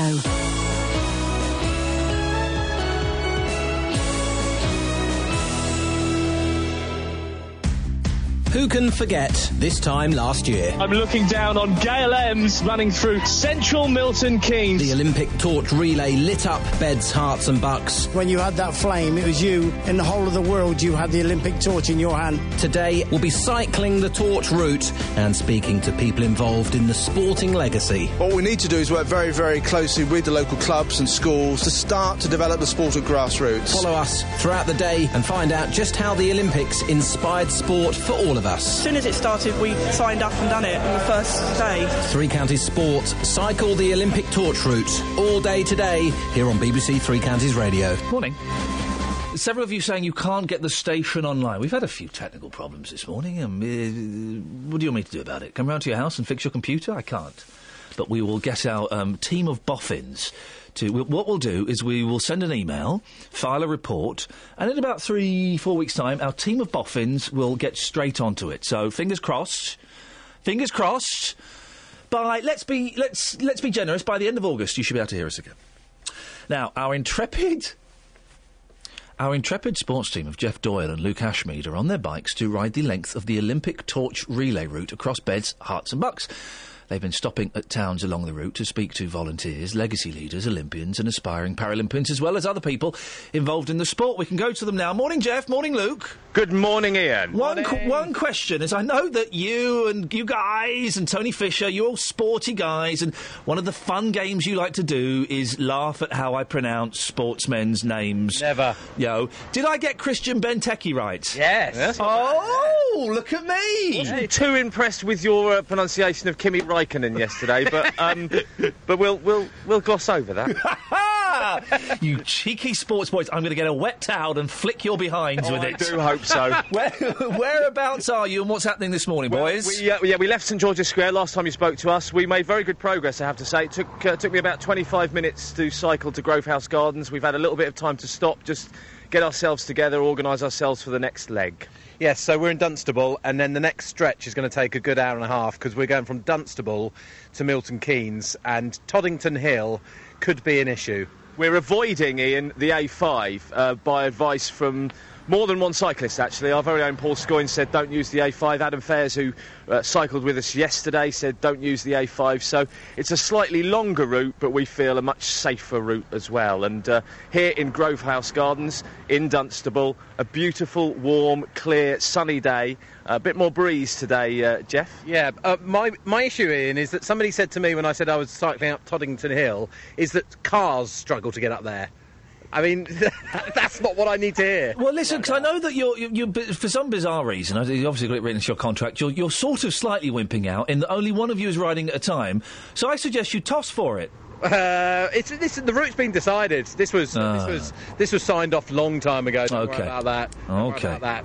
We have got a special guest with us here, though, in Dunstable. Oh, go on. You can try and you can try and come to us when we're trying to climb that hill live, if you like. We'll try and organise that in so you can hear him puffing. Wonderful. Um, right, let's let's talk to our guest here, who's made the effort to come out here this morning. And 12 months ago today, you were waiting where Penny Green from the Downs Heart Group. Come on, tell us. By this time, uh, we actually we were on the bus. You're on the bus. We were on the bus, and we were all hyped. I mean, what? Just explain your feelings on that day. Excitement, nervousness. Uh, nervousness to start with, and then they got us really, really excited, and it was like being on a cloud. Actually, we were all completely hyped up and waving frantically at the crowd. When? Where did you start? Where was your leg? I was actually the very last leg out of Dunstable, so um, it went from me into the lantern, and then by car up to Milton Keynes. So I was the very end. So, Penny, since that day, that torch has been to quite a few places, hasn't it? And that's another legacy. Yeah, yeah. It's um, it's been to various um, uh, meetings, schools, and things like that. It's been out to Nigeria. To Nigeria. Tell us about that. Uh, well, I have some links with the Down Syndrome Foundation out there, and um, I went out last year for the third time to help them. And they said, bring the torch. So I said, okay, I'll bring the torch. Had to get special permission to take it on the plane and everything because it wasn't going in the hand luggage, just in case I got there and it didn't. Um, and I think the funniest thing with that was actually going through uh, security at Heathrow because it was in a case, so you couldn't see what it was. And I kind of said, do you need me to take that out? And they said, no, they didn't know what it was. Going through the x ray machine. And the guy on the X-ray machine kind of was watching the screen, and then he suddenly looked at me and he went, "Is that what I think it is?" So I said, "Well." Depends what you think it is. And he said, an Olympic torch. So I went, yeah. So having tried to keep it all nice and discreet, he then shouted at the top of his voice to the entire security section in Heathrow, I've got an Olympic torch. So more people to have the picture taken with. um, let's just rewind a little bit. Why were you nominated in the first place? Tell us a bit about the Down, Down, Downs Heart Group. Um, the Downs Heart Group is a small national charity for anybody who has a link with somebody with Down syndrome who has a heart condition, which is about 50% of them. Um, I've been involved for over 20 years now since I had my little boy and lost him. And um, basically, we support families, provide information, support, anything they need as they travel through the journey um, of having that child as they grow into an adult. And when you took the torch to Nigeria, was it that you gave it? You were giving it out to the kids, and they were pretending to be Usain Bolt. Yep, Yep, they were all having their photos taken. And they were all doing Usain Bolt with it. So obviously, you know, Usain Bolt was very popular in Nigeria. Uh, th- so we, we've t- we've talked over yesterday and, and today. We'll talk about the legacy of seeing, you know, more young people t- take up sport. But there's a different legacy, isn't there? There's a different legacy from your perspective, how you can spread the word of what you do, not just in this country but around the world. Yes, I mean it's, it's been a wonderful opportunity. There were people when, on, when I actually carried the torch watching all over the world on, on Torchcam Live, people that stayed up till silly o'clock in various countries to watch. And we've got a, a very strong global community. And uh, yeah, it's, it's been an ideal opportunity. Um, for instance, I was able to help um, Watford Mencap had a fundraiser earlier this year where um, they had a Paralympic torchbearer and some of the games makers, and I went along. And of course, they had a really wonderful speaker, Seb Coe. So that was really good as well. I got to meet him. Fantastic story, isn't it? Great story, and um, Iain, we have uh, Penny has her torch in front of us, her here, and I never ever get tired of seeing this uh, Olympic torch. It's very special. Do you polish it? Do you shine it up? I don't actually, but it's probably covered in fingerprints. I, I could probably fingerprint half the world by now. Just by your Olympic torch. And one final thing, you, you were presented with this lovely picture that you have in front of you here as well, and that was a, just a memory of, your, of, of Sebastian Coe as well. Yeah, they, it was it was presented by the, uh, the sponsor that put me in, and um, basically they sent it out afterwards as a, one of the, the official photographs from Torchcam, and um, a little sheet that dates states your name and the date you did it. And when I met Seb Coe, I actually said, "Would you mind signing this?" And he's personalised it and said, "We couldn't have done it without you," which I thought was really oh, nice. Oh, that's wonderful. Listen, you, it's a great story. We've loved following you from the moment before the torch, all the way through the last 12 months and to now. Penny, thanks very much. No problem. Thanks very much for having me. No I've got problem. To, I've got to say, Penny's got the uh, the gold Olympic torch, but the shoes. Oh, we've- we missed the the gold shoes. trainers. Do you they fancy- are a special touch. Iain, do you fancy a pair of gold trainers? Um, you- I'm all right actually, but thank you very much for the offer. they got men- they actually got mentioned on Torchcam on Did the they? day because Yeah. I wore them on the day. Yeah, loving that. They are Usain Bolt style. They are very, very nice. Um, we are now setting off on leg two, Iain. It's, uh, it's Jeff's turn. He's going from Dunstable to Milton Keynes. Uh, we continue throughout the day. You can follow us on Facebook, Twitter, and you can send messages as well through uh, the various programmes. And that's us in Dunstable. Chaps, thank you very much. Get on your bikes. And if you're passing uh, Acosta, I'll have a large, skinny latte. Thank you very much. Now, concerns about conditions at a central Bedfordshire care home have prompted the council to stop any new residents from moving in there. Follows the publication of a report about the Meppershall care home by the Care Quality Commission. It identified concerns with the care, safety, and welfare of the 70 residents, many of whom have dementia. The CQC found that there was a shortage of staff, residents were calling out for help but staff were ignoring them, the toilet areas hadn't been cleaned, and less than 50% of the mattresses on the beds were clean and free from stains. Just incredible. Well, Dr. John B is from Action on Elder Abuse and joins me now. Uh, John, when you hear stories like this, uh, it's just outrageous, isn't it? I, I, it is outrageous, and we do need to be outraged and expect something better for um, our elderly relatives and one day maybe for ourselves. Um, and there are too many reports like this, and, and we need to bring about a real change in, in the quality of care. What can we do? What can we do, John? Well, first of all, I want to say that most people working in the care industry do a very good job. Most of the time, they don't get much thanks. Most of the time, they don't get very much reward. What we've got to do is to say, well, if I was going to be there, what would be good enough for me? Um, and, it, and I'm afraid it starts with two basics, which is money and good management. Um, and we have to make sure that both of those are in place. Does the CQC have any real power to make this care home and others like it actually improve? Oh, it does. In terms of, uh, I mean, it can if it, if the re- improvements they require um, don't take place, they can they can shut the home. So a, they have a, a great strength in terms of regulation, but of course there are a great number of homes, and CQC can't get round them all every week. Um, and homeowners, where there is something wrong, can be very good at covering up problems. What should the relatives uh, uh, at this home do? Do they have the power to make things better? I mean, they can go and obviously and kick, kick up a stink, but, but can they change anything? Um, well, I mean, I think that the ultimate thing, of course, is these are mostly commercial organisations, and uh, you can move your relative to somewhere where you're happier. Of course, the cheapest places are often the places where perhaps they've cut corners uh, and if money is a problem for you or the council, then that is where things can go wrong. But yes, you can go in there, and I mean, if you have a relative there, how often are you visiting, and are you checking the, her, her or his bed? Um, are you checking the? You know, you can tell. You walk into a place and it smells of urine. There's a problem there, and you need to be saying, well, why is this? And anybody can have an accident, but if it's something that's not being addressed. And the quality of the food. Are the staff talking to the residents or are they ignoring them? The thing is, sometimes in these places, uh, they put on an act because you're there visiting, and then you, you don't know what happens once you've gone, do you? Absolutely. I mean, that is the problem. But of course, um, you know, when you were checking out, if you were checking out anything else, you'd go on the internet, you'd uh, talk to contacts, you'd uh, ask, look in the media, you'd, you'd be making an effort to find out if there was anything known. But I think the point you're making, Iain, can pay places cover up um, malpractice? Yes, they can. So um, then you've got more a more difficult task. But I mean, you know, if the relative you've got there is depressed uh, and there's no good reason, there may be a reason. But if they if they change their mood, if they if they're sort of worried, if they look um, uncared for, if they're losing weight, all of these are indications that something's not right. Dr. John Beer from uh, Action and Elder Abuse, thank you very much indeed. Travel news for beds, cards, and bugs. BBC Three Counties Radio. The M1 northbound, good news because they've managed to get all lanes open. The accident between junction 11 at the A505 and 12 at Flitwick is now cleared, and everything's been reopened for about 10 or 15 minutes through there. Southbound still quite slow though, from junction 11 down toward 9 for the A5 at Redbourn. And on the A5, you've got a patch of slow traffic around the junction with Lynch Hill, B4540. The M25 anti-clockwise still got the queues. Broken down vehicle on the exit slip for the A1M has now gone and all lanes there have reopened, but you've got delays back through the roadworks all the way back into Essex. Continuing anti-clockwise though, it's very slow from the M1 round to Kings Langley and from Maple Cross through to the M40. No problems on the M40 as far as I can see on the cameras. The A1 into London looking a bit slow though. Through Boreham Wood it's busy from Stirling Corner to Mill Hill Circus.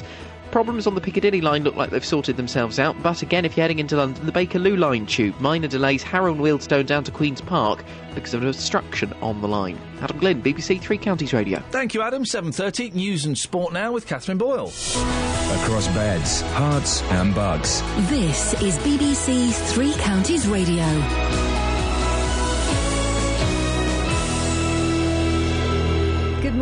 Headlines. The road safety charity Brake says Bedfordshire Police have made the largest cuts to traffic police numbers in Britain over the last five years. Beds Police contest the charity's figure of 44%. Concerns about conditions at the Meppershall Care Home have prompted Central Bedfordshire Council to stop all new admissions.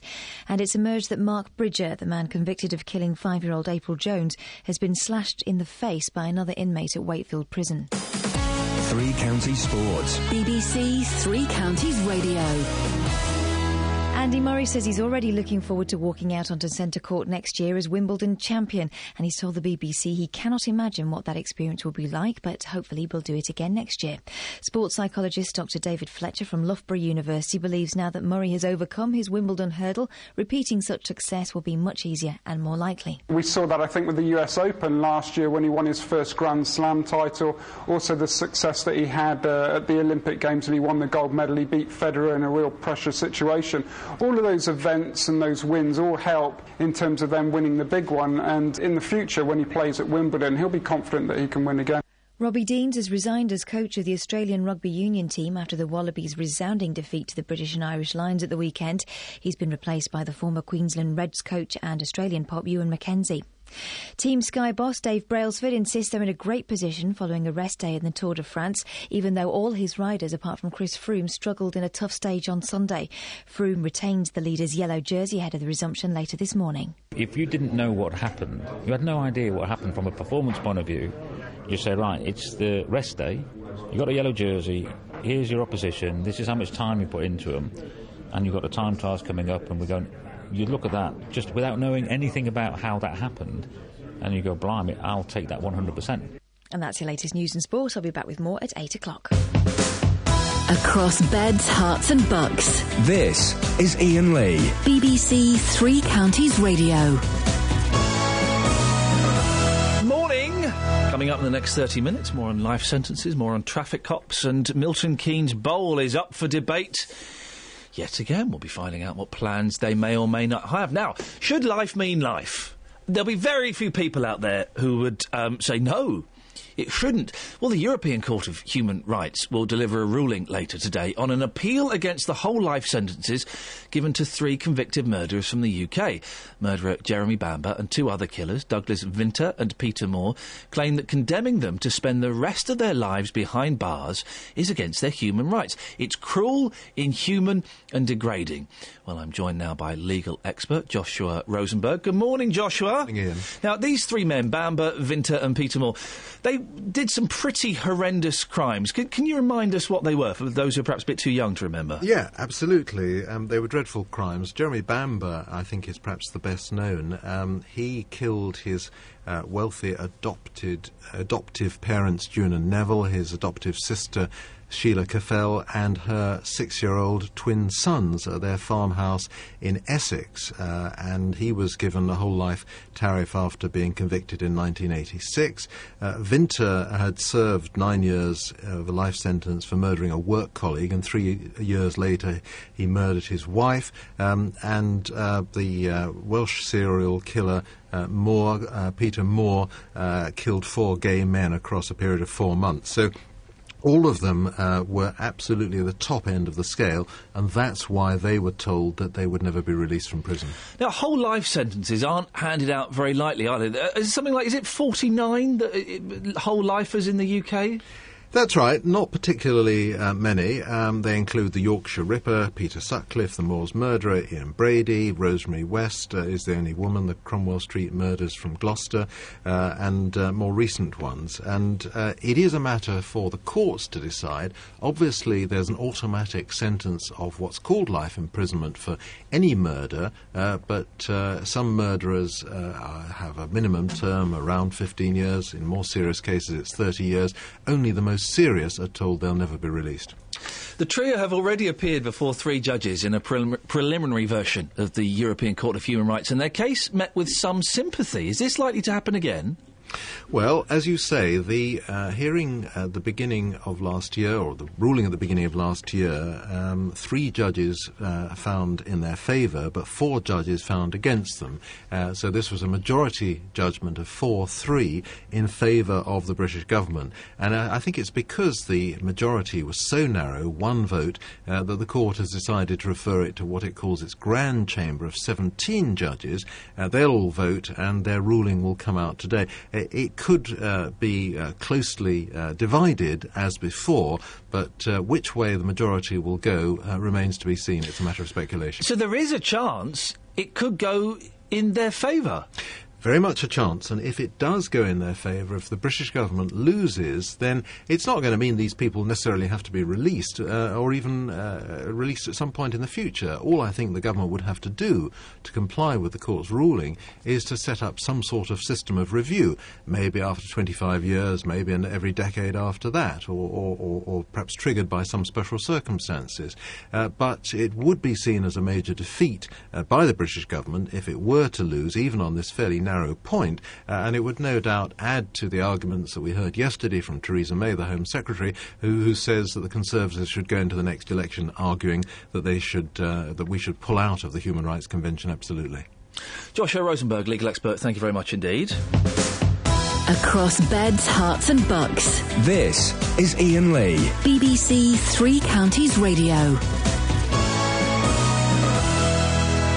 Here's something that pops up every now and then. What do you want to see done with the Bowl in Milton Keynes? The iconic music venue has played host to the likes of Queen, Michael Jackson, Robbie Williams, David Bowie, Oasis, and a few good acts as well.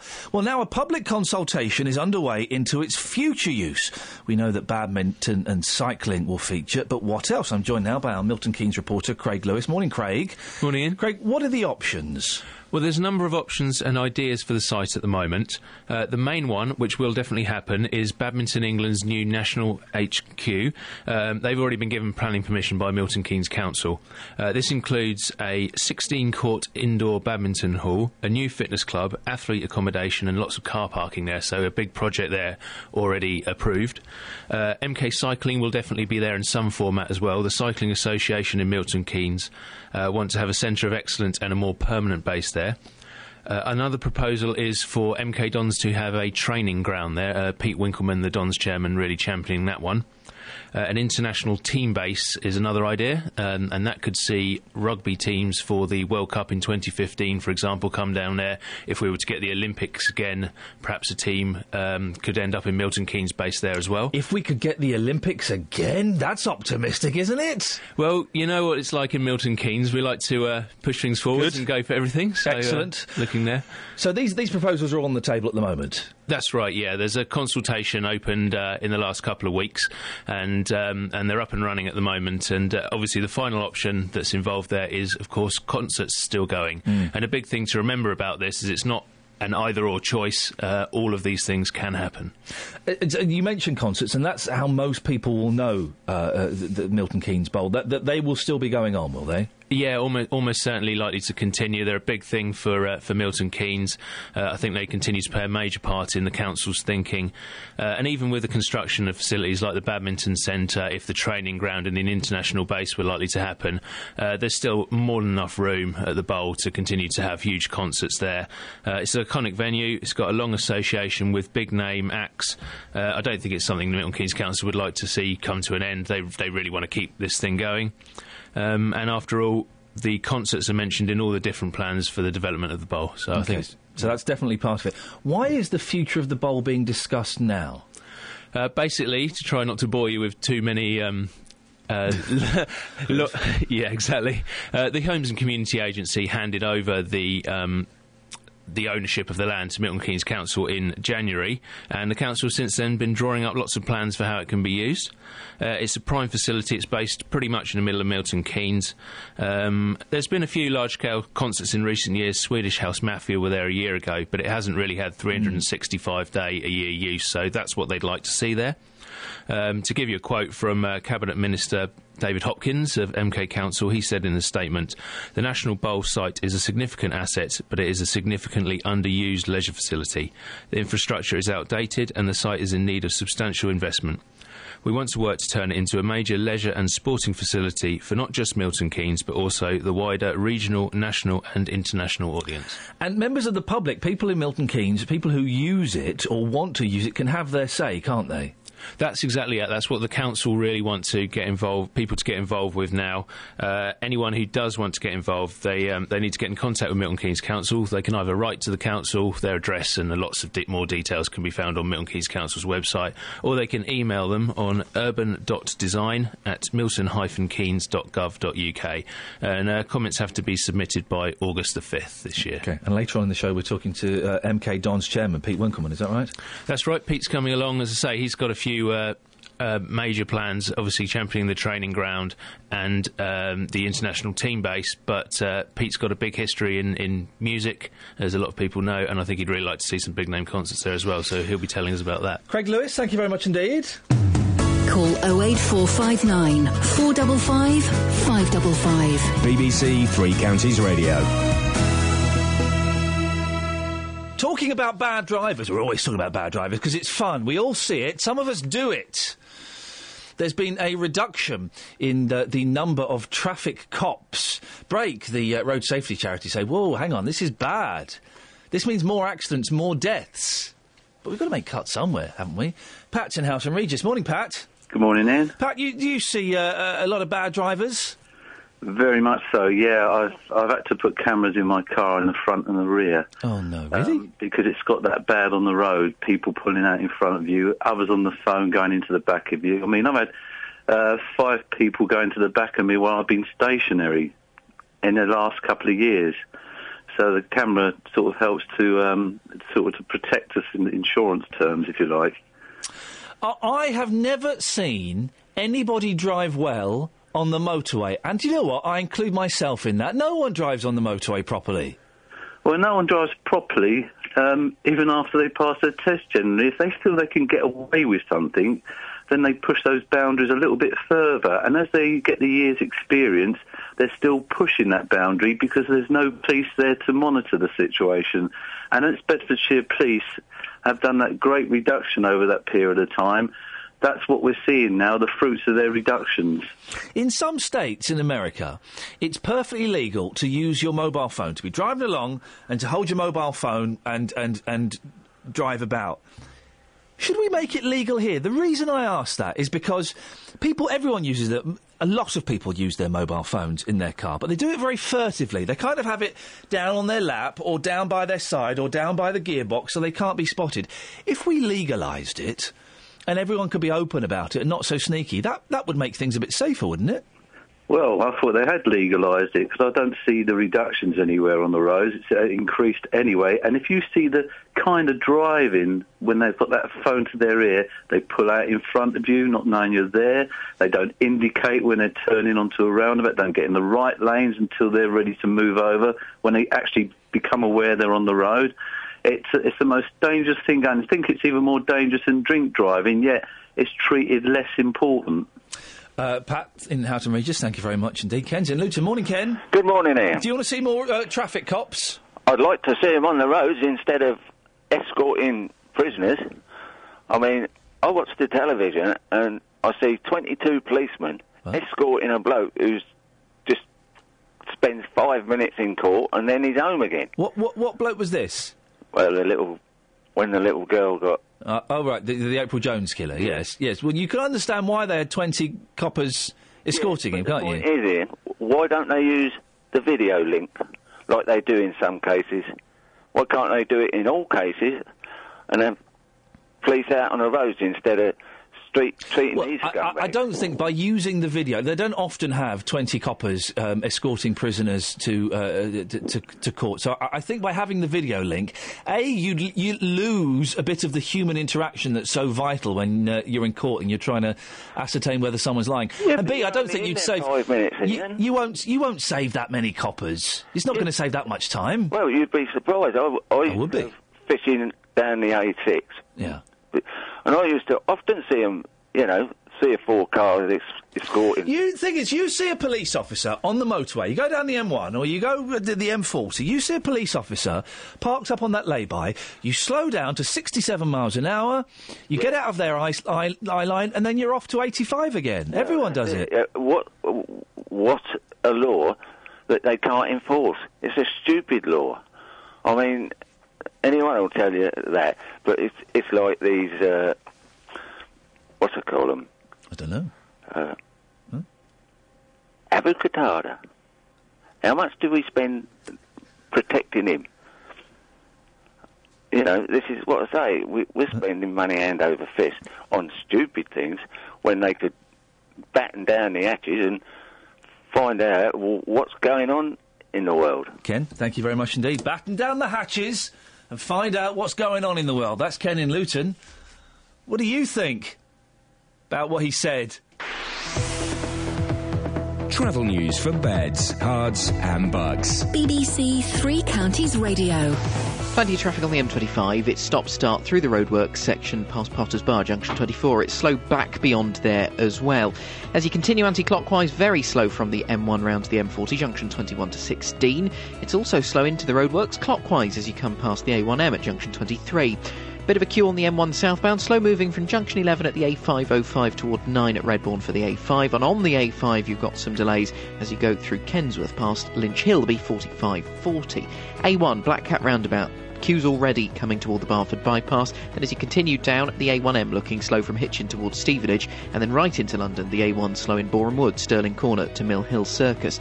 Trains still running fine on the tubes, it's good news. Bakerloo line absolutely back to normal between Harrow and Wealdstone and Queen's Park after the obstruction on the line was removed. Adam Glynn, BBC Three Counties Radio. Thank you very much, Adam. Right, 7.47, it's Tuesday, the 9th of July. I'm Iain Lee. These are your headlines on BBC Three Counties Radio. Bedfordshire Police have made the largest cuts to traffic police numbers in Britain over the last five years. That's according to the road safety charity Brake. Beds Police ques- question their figures. Concerns about conditions at the Meppershall care home have prompted Central Bedfordshire Council to stop all new admissions. In sport, Robbie Deans has stepped down as head coach of the Australian Rugby Union team following their series defeat by the British and Irish Lions. Coming up, more on traffic cop- cups and how they're being cut to save money. Right, 7.47, let's get the weather. Here's Elizabeth. Beds, Herts and Bucks weather. BBC Three Counties Radio. Hello, a very good morning to you. It's going to turn out to be hot, dry, and sunny again today with some very high temperatures around. There has been some patchy mist around this morning. There could still be a little bit lingering out there, particularly towards northern areas of Bedfordshire, but that will soon clear. It'll get burnt back by the sunshine. There's going to be lots more of that through the rest of the day today. A bit of fair weather cloud perhaps into the afternoon. Highs today of up to 26 degrees Celsius. It's going to be another warm one, just a light northeasterly breeze. Overnight tonight, temperatures dropping between 12 and 14 degrees. Um, could be quite an uncomfortably warm night again for many of us.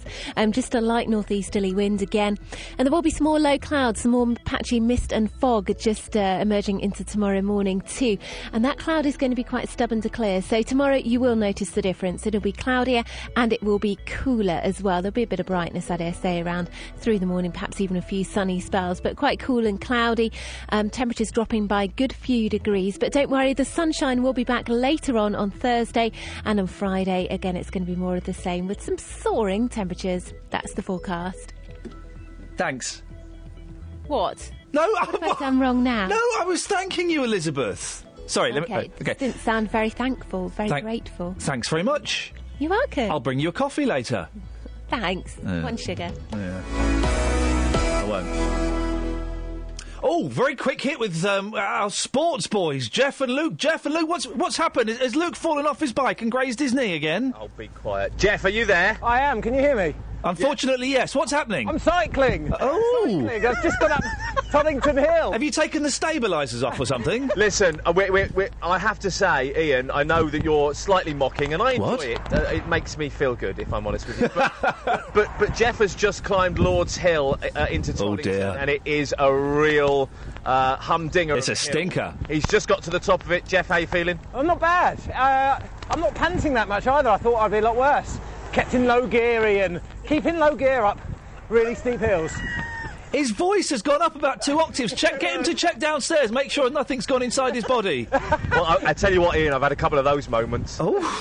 Oh, I'm not sure. I'm not sure at this early stage of the morning we want to hear that. Jeff, Jeff, do yourself a favour, turn round and go down that hill at top speed. Go on! You deserve it! But then I'd have to go back up again. That's I'm the not doing price. That's the price you have Iain, to we pay. are in Toddington, in the centre of Toddington. It's uh, getting quite busy now. Um, we're uh, we're moving along nicely. Next destination, uh, destination Milton Keynes, and then we're travelling through Buckinghamshire for the rest of today. Whereabouts in Milton Keynes are you going to be? 'Cause I know that lots of people on Facebook are saying, "Oh, we want to come and see them." Where are you going to be? We're heading to Campbell Park. We'll be in Campbell Park uh, before we go to Bletchley Park, and then we're heading to Buckingham and Winslow and Whitchurch, etc. And boys, you're nicked. See you later. See ya. Good luck.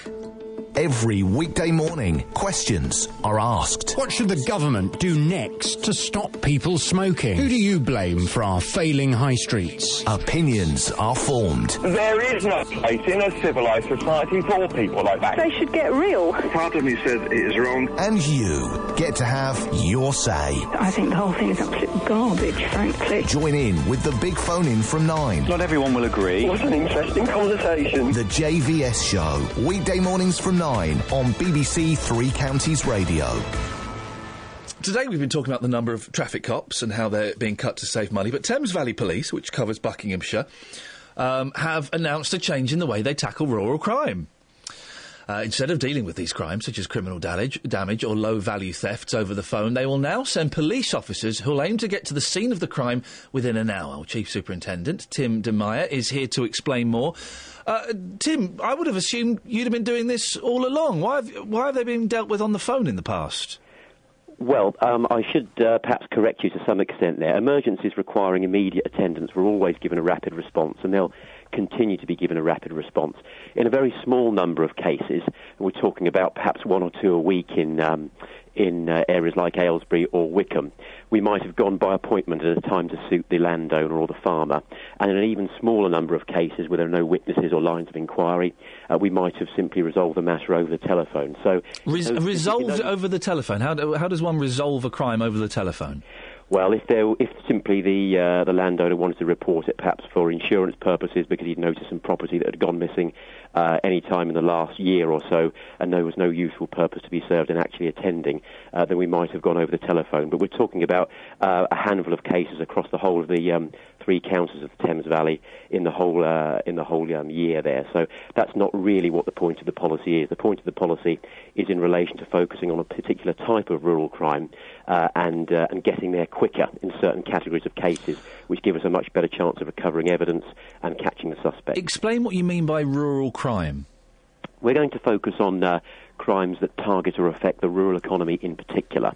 So, for example, theft of agricultural machinery, which we know hits livelihoods, it drives up insurance costs for farmers, and also involves organised criminals, and also crimes such as hare coursing, uh, which not only damage crops and can involve intimidation of landowners, but also involve hideous cruelty, of course. So, if you think of crimes that target or affect the rural economy and farms in particular, then we've decided to pay a particular attention to those. So I'm, confused slightly, Tim. What's the, what's the difference? You would have gone to those crimes before. You're just planning to go there a bit quicker.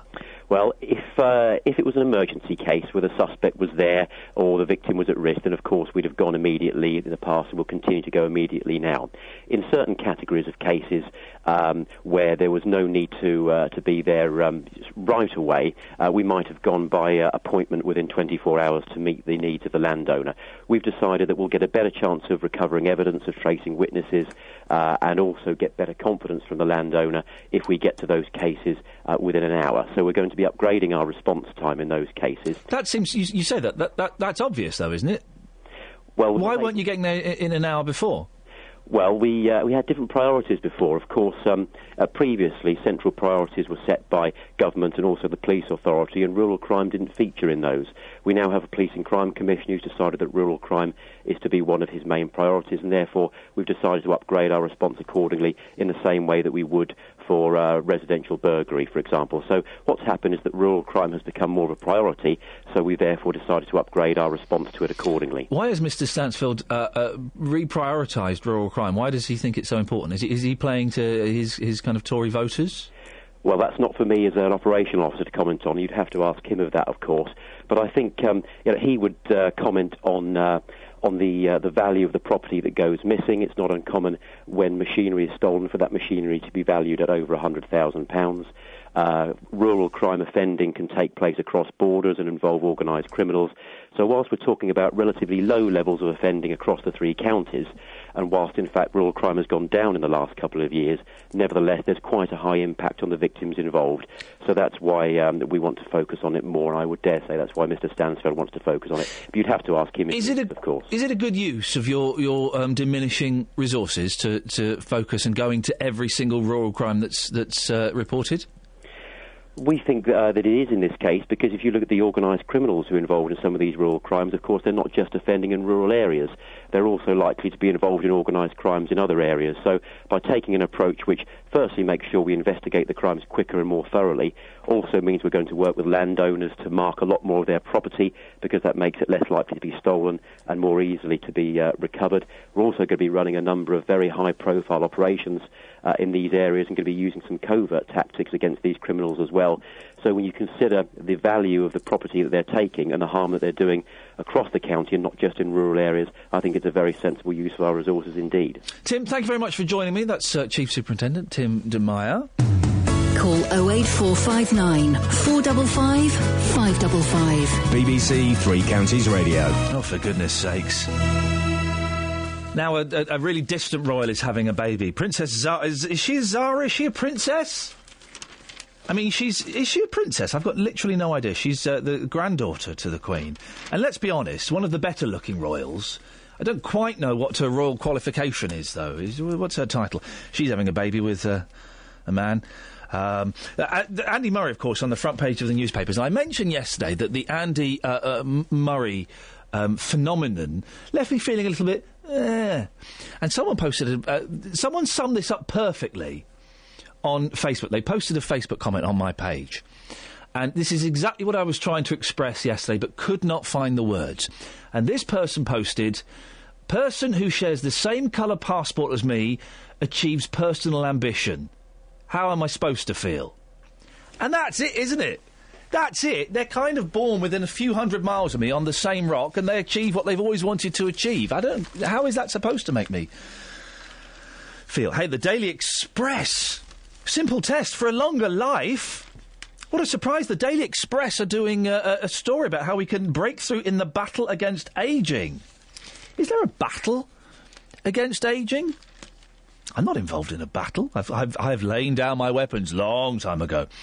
A revolutionary discovery could pave the way for a simple blood test to help in the battle against old age. So, so already this story is, is somewhere in the future. A discovery could pave the way. Okay. The test can predict not only our long term health, but the rate at which we will age. The rate at which we will age, that means nothing. Okay, so two paragraphs in, nothing is happening. Dis- the discovery could lead to powerful new treatments and drug therapies to tackle conditions linked to getting older. Three paragraphs in, we've been told nothing. They could point to a person's long term overall. So basically, the front page of the Daily Express is a big load of old nothing. Travel news for beds, cards, and Bucks. BBC Three Counties Radio. The A1 looking quite slow coming to the Black Cat roundabout southbound. As you come toward the Great Barford bypass, there's a bit of a queue there. Along the Barford bypass, it's not looking too bad though. The A1M, it slows up once you get between junction 8 and 7 as you go from Hitchin through towards Stevenage. And then into London, delays on the A1 through Boreham Wood from Stirling Corner toward Mill Hill Circus. Southbound M1 still looks slow on the cameras from junction 11 at the A505 toward 9 at Redbourn for the A5. And the A5 looking a bit slow coming down toward that junction as well, mainly on the southbound side. The A10 in Enfield is looking rather slow. Bullsmoor Lane to Southbury Road. There's also a little bit of a queue the other side of the M25 coming through Cheshunt southbound toward the M25. Clockwise, on the M25, it's heavy traffic coming toward the roadworks, the A1M in particular, junction 23, and then anti clockwise, slow back from Essex through the roadworks section to Potters Bar, and very slow from the M1 then round to the M40. Adam Glynn, BBC Three Counties Radio. Thank you, Adam. Well, it's eight o'clock all of a sudden. How did that happen? Coming up in the last hour of the show, should life mean life? 08459 455 555. Speak to you after the latest news and sport. Catherine Boyle. On FM, AM, online, and digital radio. This is BBC Three Counties Radio.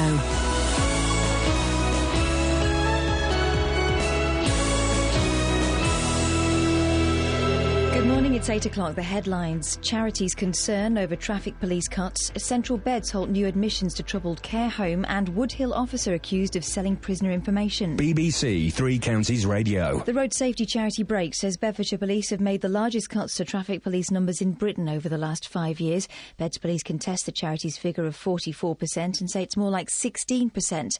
That would still put the county above the national average of 12%, along with Thames Valley Police, who've cut numbers by 16%, according to Brake.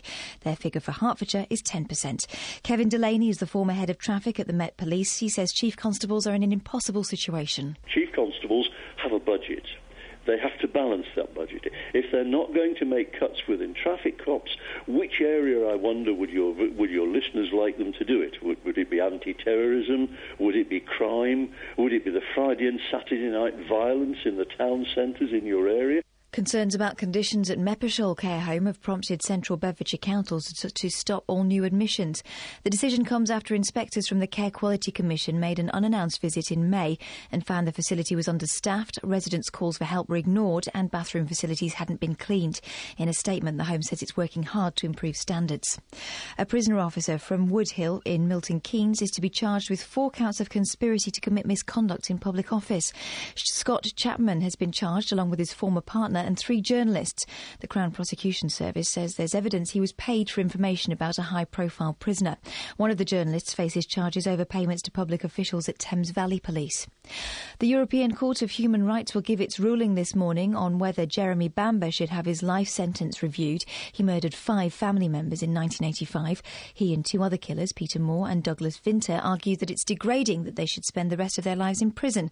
Danny Shaw has more. The three convicted murderers are among 49 nine prisoners in England and Wales who've been given whole life tariffs, meaning they'll never be let out.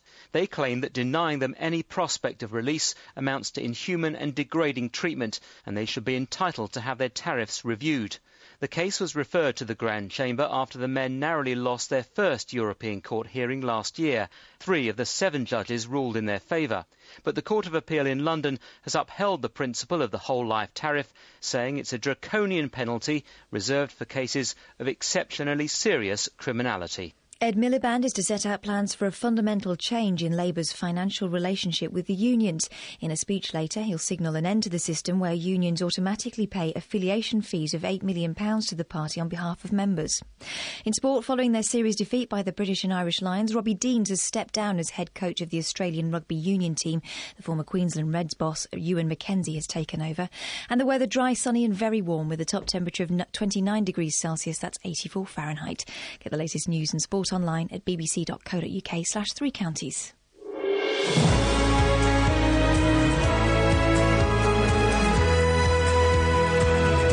Morning! Iain Lee, BBC Three Counties Radio. Boy, oh boy, do I need a ploughman sandwich from a petrol station and a coffee from one of those machines. I do! Oh, I do. And in about 63 minutes' time, that's what I'm going to be chomping down on. There's something about petrol station sandwiches that they're so wrong that they're right, aren't they? And if you got served one of those in a cafe, you'd go, oh my god, it's soggy, it's horrible. But in a petrol station, oh, class A. Lots coming up between now and nine o'clock, including the European Court of Human Rights is due to rule on whether murderer Jeremy Bamber and two other killers should have their life sentences reviewed. The three killers argue that the whole life tariff breaches their human rights. Well, should life mean life?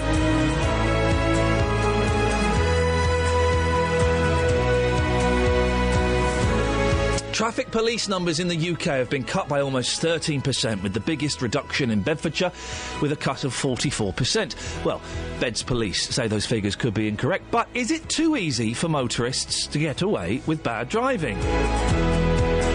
And their retail figures are out later today. They're expected to show a further fall in clothing sales. Why did you fall out of love with Marks and Spencers? We got the internet back, boys and girls. We're living in 2013. You can go to facebook.com forward slash BBC3CR. You can send me a text, 81333, start your text 3CR, or you can give me a call, 08459 455 555. Across beds, Herts, and bucks. This is BBC Three Counties Radio. Three convicted murderers will find out this morning if their appeals against whole life sentences have been successful. Jeremy Bamber, Douglas Vinter, and Peter Moore have gone to the European Court of Human Rights, claiming that denying them any prospect of release amounts to inhuman and degrading treatment, and they should be entitled to a review. Well, earlier on, I spoke to legal expert Joshua Rozenberg. Jeremy Bamber, I think, is perhaps the best known. He killed his uh, wealthy adopted adoptive parents, June and Neville, his adoptive sister. Sheila Caffell and her six year old twin sons at their farmhouse in Essex. Uh, and he was given a whole life tariff after being convicted in 1986. Uh, Vinter had served nine years of a life sentence for murdering a work colleague, and three years later he murdered his wife. Um, and uh, the uh, Welsh serial killer uh, Moore, uh, Peter Moore, uh, killed four gay men across a period of four months. So all of them uh, were absolutely at the top end of the scale, and that's why they were told that they would never be released from prison. Well, Eric Allison is an ex offender and the Guardian's prison correspondent. Uh, Eric, what do you think about all of this? Uh, well, I'm against whole life tariffs, and I'll tell you for why. We don't have the death penalty in this country. We have a, we have a prison system, and the and the aim of the prison system is to rehabilitate people and uh, and reform them. And at the end of last month, there was something like 84,000 people in prison. Uh, and as I say, the aim is to reform them, all apart from 40 odd who've been told that they'll spend you know, the rest of their lives in prison. And these men will be told that no matter how old they are, no matter how infirm they are, they could be paralysed, but they're never going to get out. And And that's not about rehabilitation or reform. That's about pure punishment and pure revenge. And I think we're better than that. Douglas Vinter was released, wasn't he? And he murdered again. Yeah. He's had his second chance. Yeah. So he can stay in prison forever. Well, or do we give him? A, do we give him a third chance? Well, the chances are, even if even if his whole life tariff, you know, was removed, you know, um, the chances are almost certainly that he would not be released. But but to take away the possibility, you know, that even he, you know, could change. But he's had his he, he's had his second chance. He murdered someone at work, got released, came out, murdered someone else. So i people like that shouldn't be given the, the little glimmer of hope, should they? Well, why would you take it away? I mean, Because he's he's proven that he can't he can't stop murdering people. but that's not to say that 30 or 40 years from now, you know, uh, he won't represent a threat. You know, what if he's 90 and paralysed? You know, what's the point in keeping him in prison then? Well, because the thing is, though, supposing he did come out, Eric, uh, uh, and murder someone else, then where are we? Well, of course he's not going to. You know, the, you know, I repeat that even if they took his whole life tariff off to. Yeah, but supposing he did, we're, pl- we're playing a game of hypotheticals and theoreticals here, of course. But supposing he did come out and murder someone. Well, again, I'm sorry, you know, I don't think you can say that because the chances are they wouldn't let him out. I mean, look, there are plenty of people in the prison system who have no doubt whatsoever. Okay, supposing J- Bamber came out and murdered someone again. Well, uh, I think he's a separate case altogether, to perfectly. Well, of course, he's a separate case. But if you if you won't go along with that case, I'm not quite sure why you won't. Uh, then let's go along with Bamber. Bamber comes out and murders again. Then then, then where do we stand? Well, in Bamber's case, his his whole life tariff, you know, at trial, the trial judge gave him 25 years. The judge who was in possession of all the facts. It was six years later that a politician uh, changed his to whole life tariff. So now we've got, or then we had politicians, you know, doing judges' uh, jobs for them. All that I'm saying is that I'm not advocating for one second that these people should be released. All that I'm saying is that by taking away any possible hope of redemption, you're almost da- denying them their humanity, that people can change. I've seen people change in prison. Of course they can. Of course people can change. I've seen people change, you know, but but but someone who murdered five people, five members of his own family, why should we give them the the, the vague glimmer of hope that one day they might be released? why why? Well, again, in Jeremy uh, Bamber's case, I happen to. I happen to be totally convinced that he's an innocent man, but that's separate from this particular argument. You know, what I'm saying is that, you know, people can, you know, people can change. All right then, And let's go with Peter Moore. Let's go with Peter Moore, who, oh. who killed gay men in Wales. Why should we give him the glimmer of hope? Why should we give him the glimmer of hope that he, one day he might be released? Okay, so what of these 40 people? Look, everybody who kills has taken a life, yes. By singling out these 40 people, we're almost saying that the lives of other victims weren't as precious as these, weren't as important as these. Somebody's making an arbitrary decision. No, you will stay in prison for the rest of your life, or you will serve 25 years or 30 years. You know, you're almost saying that one person's life is less important than another. Why don't we leave it to the parole board, you know, to find out if in 30 or 40 years' time, you know, somebody almost certainly still too dangerous to let out, but you can't say that now. But how do we know that they're not too dangerous to let out? That's why we have a parole board.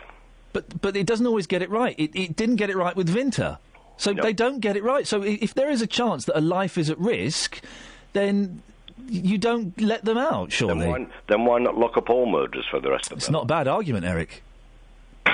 Well, well, well uh, you'd have a very you'd have a very overcrowded prison. I well, I, I, I couldn't care less to be honest. I, to be honest, in, in a situation like this, my sympathy is with the people that have been murdered as opposed to the murderers. I don't know if that's a controversial view or not, but I would rather uh, uh, have more sympathy for those that have lost their life and have been treated inhumanly in, by being murdered than to give a glimmer of hope to those people that took their lives. I'm sorry, I've got a call coming in. Um, it's already booked. I'm going to have to either take it or. Is that really? Is that it? You're going to go off and take another call? W- w- It was already booked. I'm sorry. I did explain to your researcher. Oh, okay, Eric. Disappointing. Disappointing. Just getting started there. Disappointing. A little bit rude, if I'm completely honest. That's Eric Allison there, ex-offender and the Guardian's prison correspondent. Didn't want to continue the conversation. Not suggesting because his point wasn't any good, but my sympathy is with the uh, people who have been murdered and the relatives of those who have been murdered. And Eric's saying, well, flippantly saying, well, in that case, you should put everybody who's been. Uh... Yeah, so Eric, Eric was, was, call was booked at 20 past, not uh, 12 minutes past. This is very disappointing. Well, disappointing and rude, really. And his argument wasn't that good either.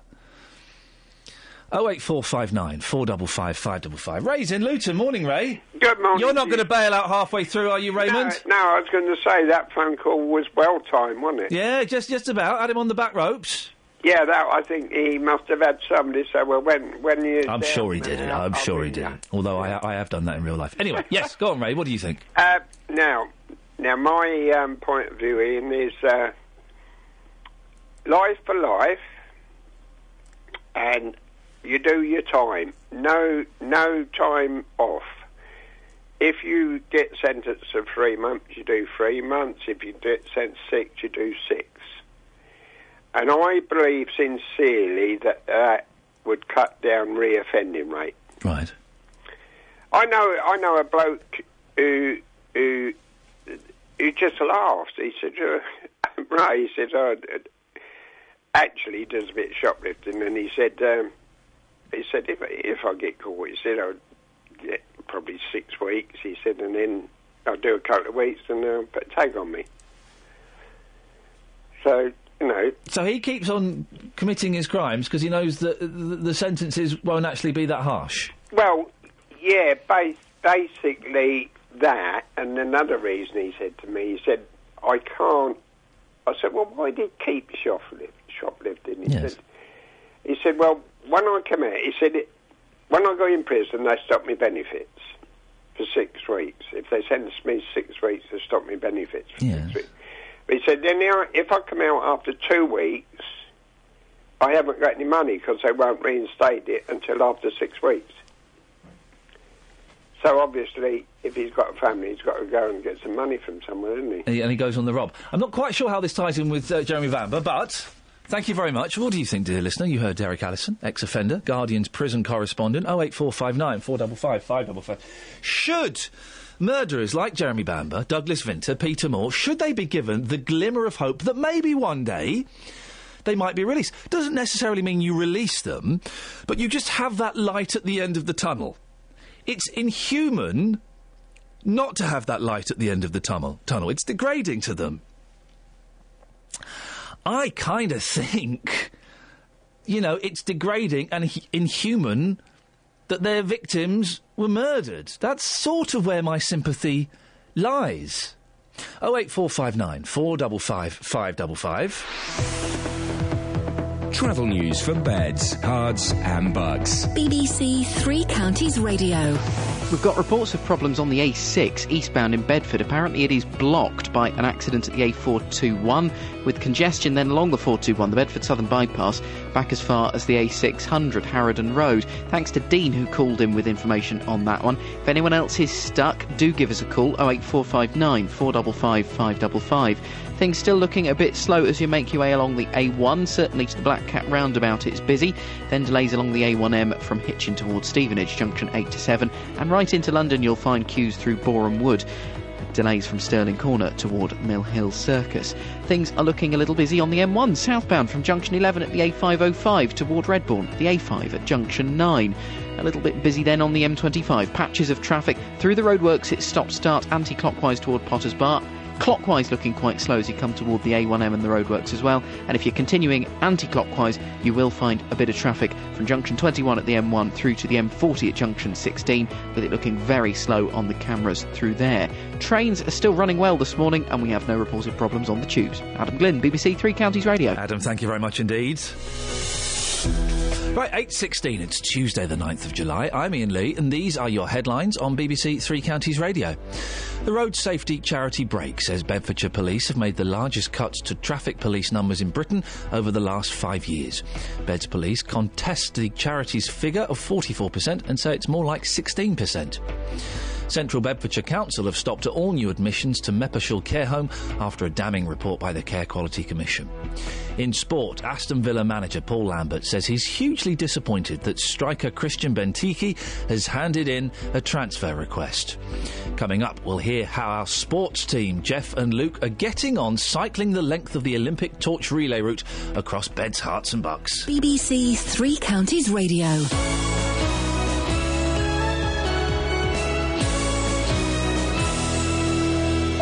Every weekday from 3, Roberto Perrone. The bosses of a Milton Keynes lorry driver who died after falling asleep at the wheel have been found guilty of manslaughter. With the best local news stories. At the moment, Christmas in Luton is at risk. We'll do our best. We'll work with the, the business community and other sponsors to fund the Christmas lights. The best local travel. Multi-vehicle crash on the M1 northbound just as you come from the M25. It's going to get busy. Three cars involved. With the best local talking points. Because I was born female, that was my first sin, if you like, and I don't think I've ever been forgiven for it. Roberto Perrone. Weekdays from 3 on BBC Three Counties Radio. You are buff. What? You're buff. What do you mean I? You've I'm got buff? short sleeves on. You don't normally wear short sleeves. You are toned, my friend. You could have been. You should have been a contender for the new Superman. Seriously, I can see what Ta- I can see what producer Tara's doing behind me as well. In silly sausage. But you are seriously. You are very because you don't sound it, but you are very. No, you don't. You sound a bit wimpy, like me. I'm wimpy. you, I can see the veins in your um, your big muscles. Stop I can look. oh no, it's a bit of shadowed, but no, I can look. You've got your. Would you stop looking at my arms? That You pump off quite a lot, don't you? Do you pump off? I've not been to the gym this year. Well, just think what you just think. Is that what it is? just think how how big you could be if you if you pumped off that Couldn't often. I? Yes. You seriously? All right. No, honestly, you're making me feel a bit uncomfortable. I'm not. This, this isn't feel like you're going to pounce on me. I, I'm tempted. I'm going to take you to a tribunal. with, with this with this heat and your low cut top, your short sleeves. A little bit racy here at BBC Three Counties. Really? Yes. Do you uh, pump off? Uh, you can probably tell that. No, I don't. I don't. I don't have. You're very slim. Thank you. You'd have to. Yes, I think it would be frustrating. Wouldn't It is, it is. To, to weight train for Yeah, you, yeah. because you'd have to put on some some meat. I'd have to eat. I don't really eat hot food. You don't eat. Oh, Well, no, I tell you why. My supper last night was half a bowl of cold mashed potato that the boys had left, and uh, someone said, "Well, why don't you why don't you heat it up?" It just takes time. It's all going to go in my mouth and in my uh, belly. It doesn't matter whether it's hot or cold. I might as well just eat it cold. oh, that's tragic, It's a little bit sad. isn't it? Yes. I, but then, I, then later on, I was in bed and I was so hungry. I went downstairs and I found a, a cold vegetarian sausage in the fridge, so I ate that cold. There's no, again, no point in heating it up, is there? Well, There's no point. so you didn't have a nice hot dinner No, no. Oh. And, and, and that's why I've got a headache now because I've not. because you've not eaten properly. So you've got to eat, and that's why you're so skinny. Yeah, yeah, You've got to eat more. yeah. Are you offering? I'd love to. Thanks. Just give me the money. Thank you. I'll buy a CD. Oh, What? I was going to invite you round. I don't know any vegetarian dishes, but I'd find one. Jacket potato. Oh God. What's on your show this morning? Coming up on the uh, on the big phone in this morning from nine. Is it inhumane to keep people in prison for life? Very interested in your conversation you were just having with Eric. Um, the European cut rather short, Yeah, yes. Well, yes. The European Court of Human Rights will decide today whether murderer Jeremy Bamber and two other killers should have their life sentences reviewed. Bamber, along with serial killer Peter Moore and Douglas Vinter, argue their whole life tariff is inhuman and breaches their human rights.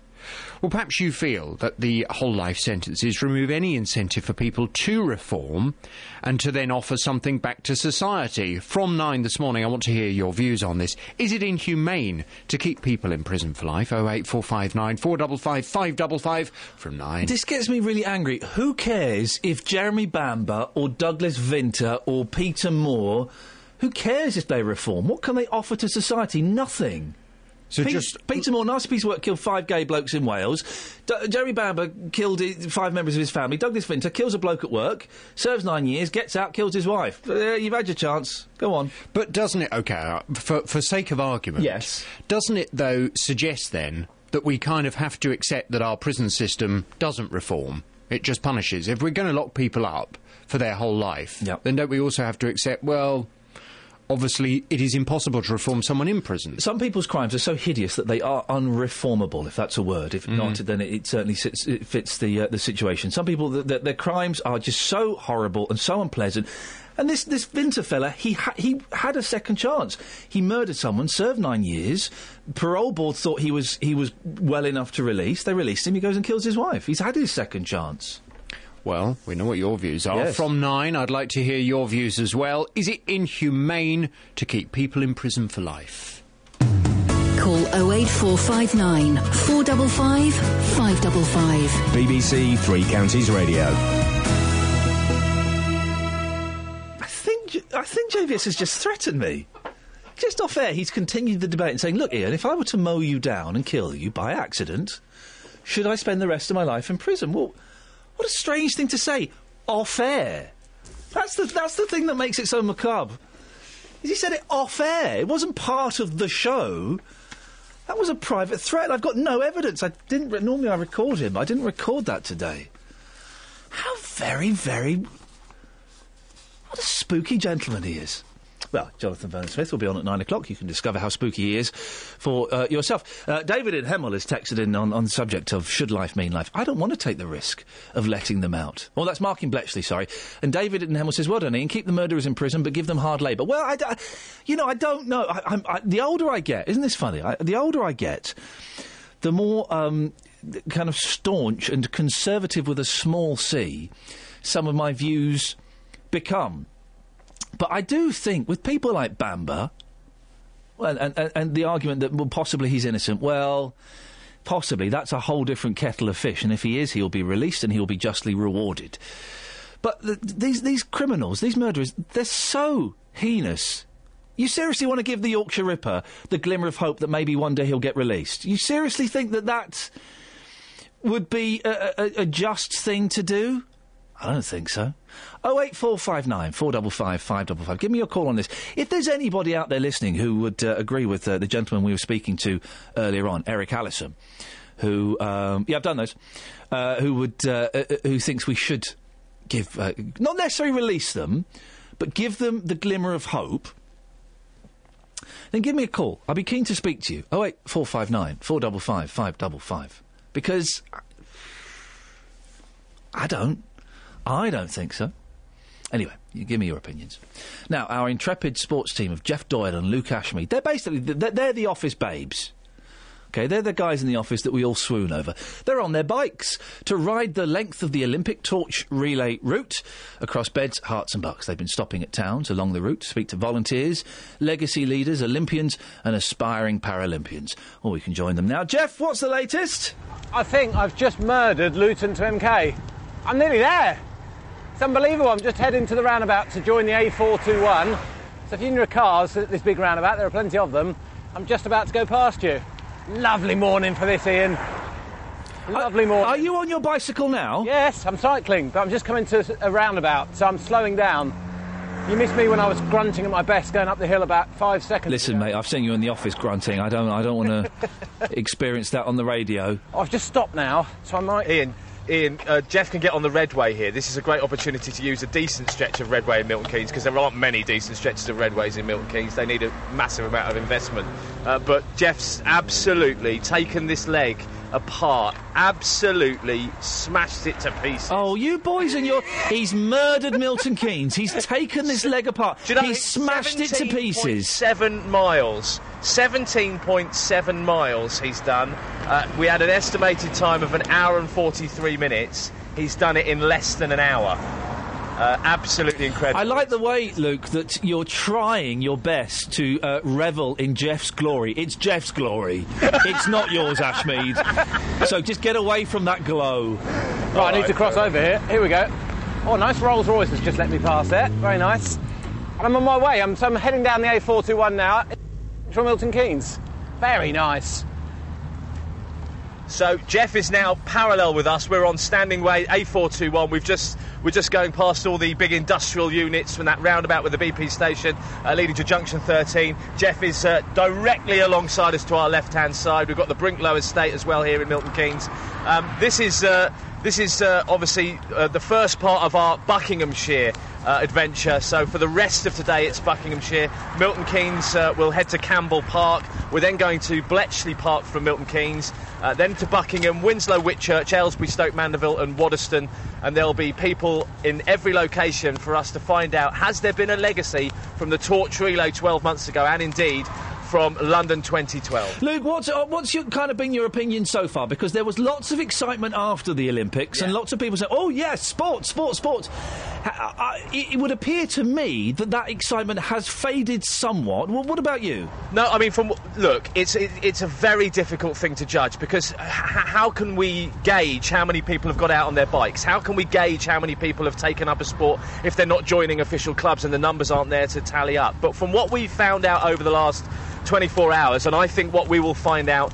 Um, today is that there has been a legacy from the games. There has been an uptake in sport, which has never happened uh, after uh, any Olympic Games to the level that it has from London 2012. Uh, and I think what we really need to judge is yes, we've done this 12 months and we've said uh, after this 12 months, has there been a legacy? Yes, there has. Can that legacy be sustained? That's the, that's the real question, Iain. And Iain, the- we were at Hemel yesterday at uh, Sapphire Gym. I can talk while I'm riding. This is good, isn't it? Um, and the uh, the lady who met us there was talking about 800 people on the waiting list for that Hemel Gym as a result of the Olympics. Which is incredible. By the way, you're going the wrong way, Jeff. Jeff, go the right way, you muppet. Jeff and Luke, thank you very much uh, indeed, and hopefully this is going to become an annual event.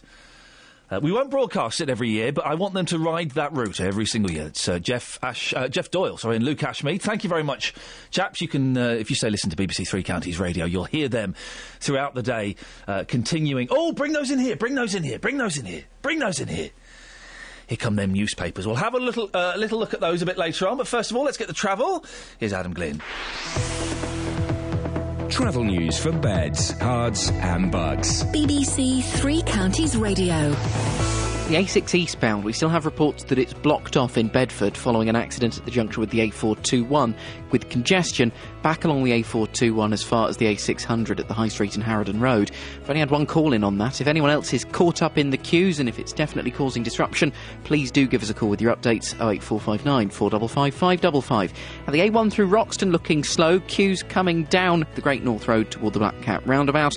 The A1M looking slow from Hitchin towards Stevenage, and then delays as you come in toward London through Boreham Wood on the A1 from Stirling Corner to Mill Hill Circus. Also a bit of a queue in Cheshunt this morning. The A10 southbound looking slow from College Road toward the Winston Churchill Way. M1 busy from junction 11 at the A505 to junction 9 at Redbourn. The A41 in Aylesbury looking quite slow between the Oxford Road roundabout and the Walton Street roundabout. Then on the M25 you have traffic both ways through the roadworks. It's looking slow clock and anti-clockwise. And as you continue round anti-clockwise, there is stop-start traffic from the M1 all the way through to the M4. Adam Glynn, BBC Three Counties Radio. Widdershins. Adam? Does that mean clockwise or anti-clockwise? Means anti-clockwise. I couldn't remember which. Sneak, try and sneak it into the next travel bulletin if you can. Okay. Mm, you going to do it or not? Yeah. All right, nice one. Look forward to that. A little bit of Widdershins. Across beds, Herts, and Bucks. This is BBC Three Counties Radio. Morning with the 8.30 headlines. I'm Catherine Boyle. Bedfordshire Police have made the largest cuts to traffic police numbers in Britain. Move that saves little money and risks lives, according to Brake. Bedfordshire Police contest the charity's figures. Concerns about conditions at the Meppershall Care Home have prompted Central Bedfordshire Council to stop all new admissions. And the European Court of Human Rights will give its ruling this morning on whether Jeremy Bamber and two other murderers should have their life sentences reviewed. Three County Sports. BBC Three Counties Radio. Former Wimbledon champion Stefan Edberg is expecting Andy Murray to return to the tournament next year, having won even more Grand Slams. Murray says he's already looking forward to walking out onto centre court in 2014 as defending champion. And Edberg, who won the title twice, believes the British number one is only going to get better. Winning the first one, it's it's the crucial one, and uh, he did that last year uh, at the US Open. Obviously, won the Olympics uh, last year, which sort of without winning the Olympics, it would have been hard to win the US Open. And once you've done it once, um, you know, done it twice here. So I believe um, he, he can still win a lot more slams here, and uh, he's got a few really good years ahead of him. And now he's done it for sure, he'll be more confident winning them again.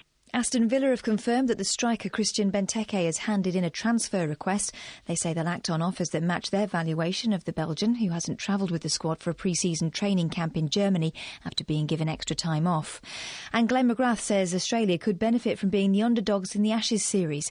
The former fast bowler claims tomorrow's first test will be as big as any there's ever been. He also insists the Aussies' change of coach ahead of the series was the right move. It got to the stage where something had to happen, and with Darren Lehmann coming in, I think it's what Australia really needed at the moment.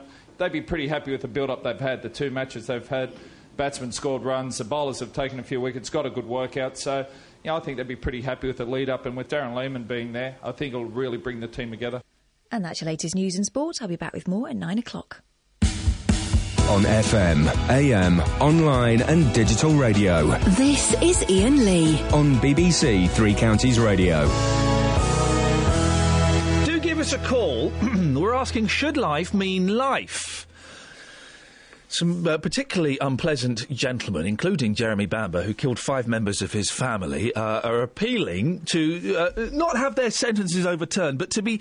They're saying it's inhuman that, and, and, there is a very slight difference between inhuman and inhumane. They're saying it's inhuman that they are, are facing a, a, whole life sentence, which means they will not even have the glimmer of hope of mayday, maybe one day, possibly being up in front of a parole board. They say it's inhuman and degrading.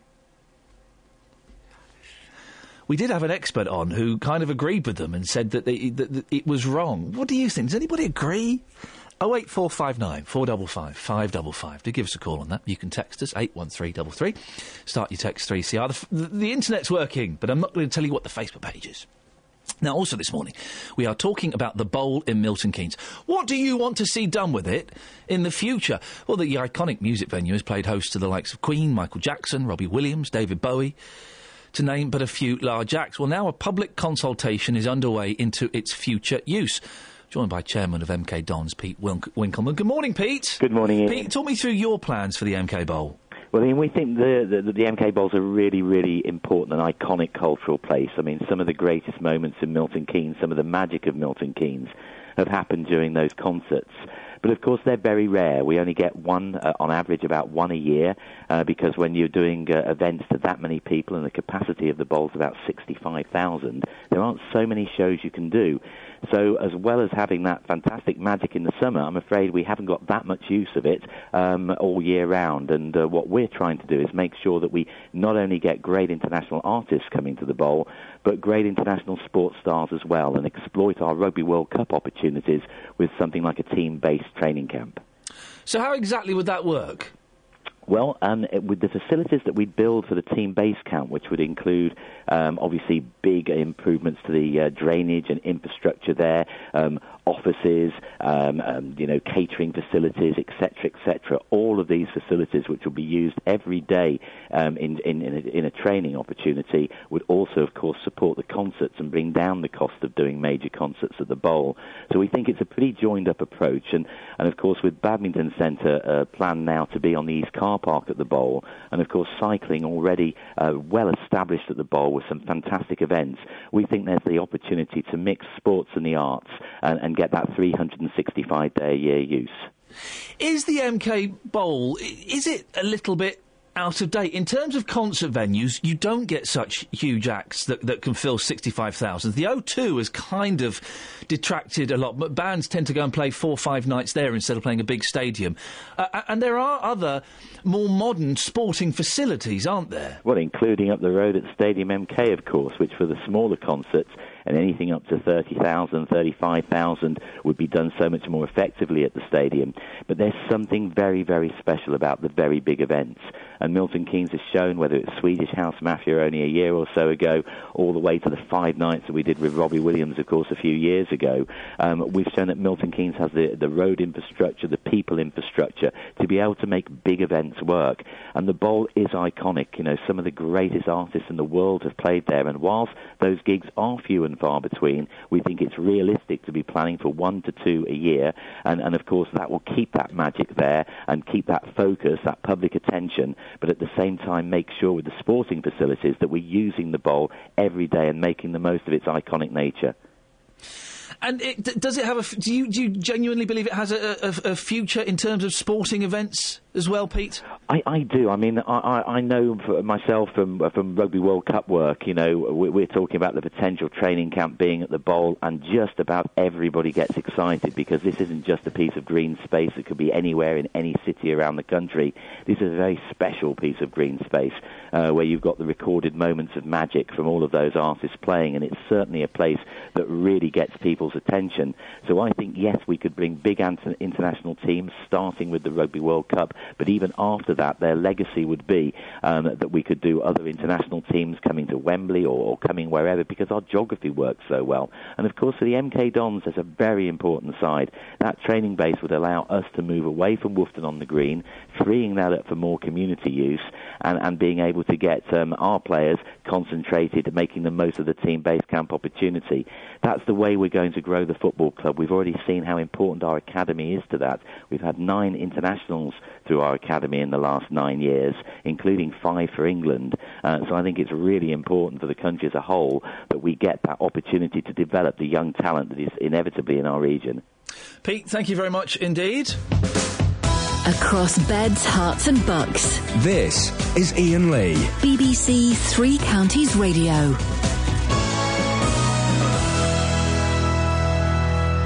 Now, this morning we've been talking about life sentences. Should life mean life? The European Court of Human Rights will deliver a ruling later today on an appeal against the whole life sentences given to three convicted murderers from the UK Jeremy Bamber, Douglas Vinter, and Peter Moore. They claim that uh, uh, th- being forced to spend the rest of their lives behind bars is against their human rights, that it's cruel and degrading. Well, uh, joined now on the line by Ralph from Hertfordshire. Ralph uh, got in touch with us. Good morning, Ralph. Good morning. I know that you have strong feelings about this. Tell me your story. Um, well, 30 years ago, my son was murdered, and uh, I believe the uh, criminal who committed the crime served his prison sentence. He's probably now out enjoying a life with a family of his own. Um, I am still suffering, and my family still suffer after 30 years. Nobody has ever asked the victims' families what they feel. The judges sit on their seats and think, well, let's get him out and reform him. But I can never be reformed in my thoughts of agony and pain when I visit my son's grave. Ralph, could you just do me a favour? Sorry to interrupt. Could you just turn your radio off? Oh, yes. Just because it might confuse us ever so slightly, Okay. because there's ever such a slight delay. Thank you for that. Okay. Can I ask, and if, if I go into too much detail, then, then, then just tell me to stop. How old was your son when he was murdered? 17. 17, and this happened 30 years ago? Yes. And do you know, and don't give us any names, but do you know how long the murderer was sentenced to? No, he was.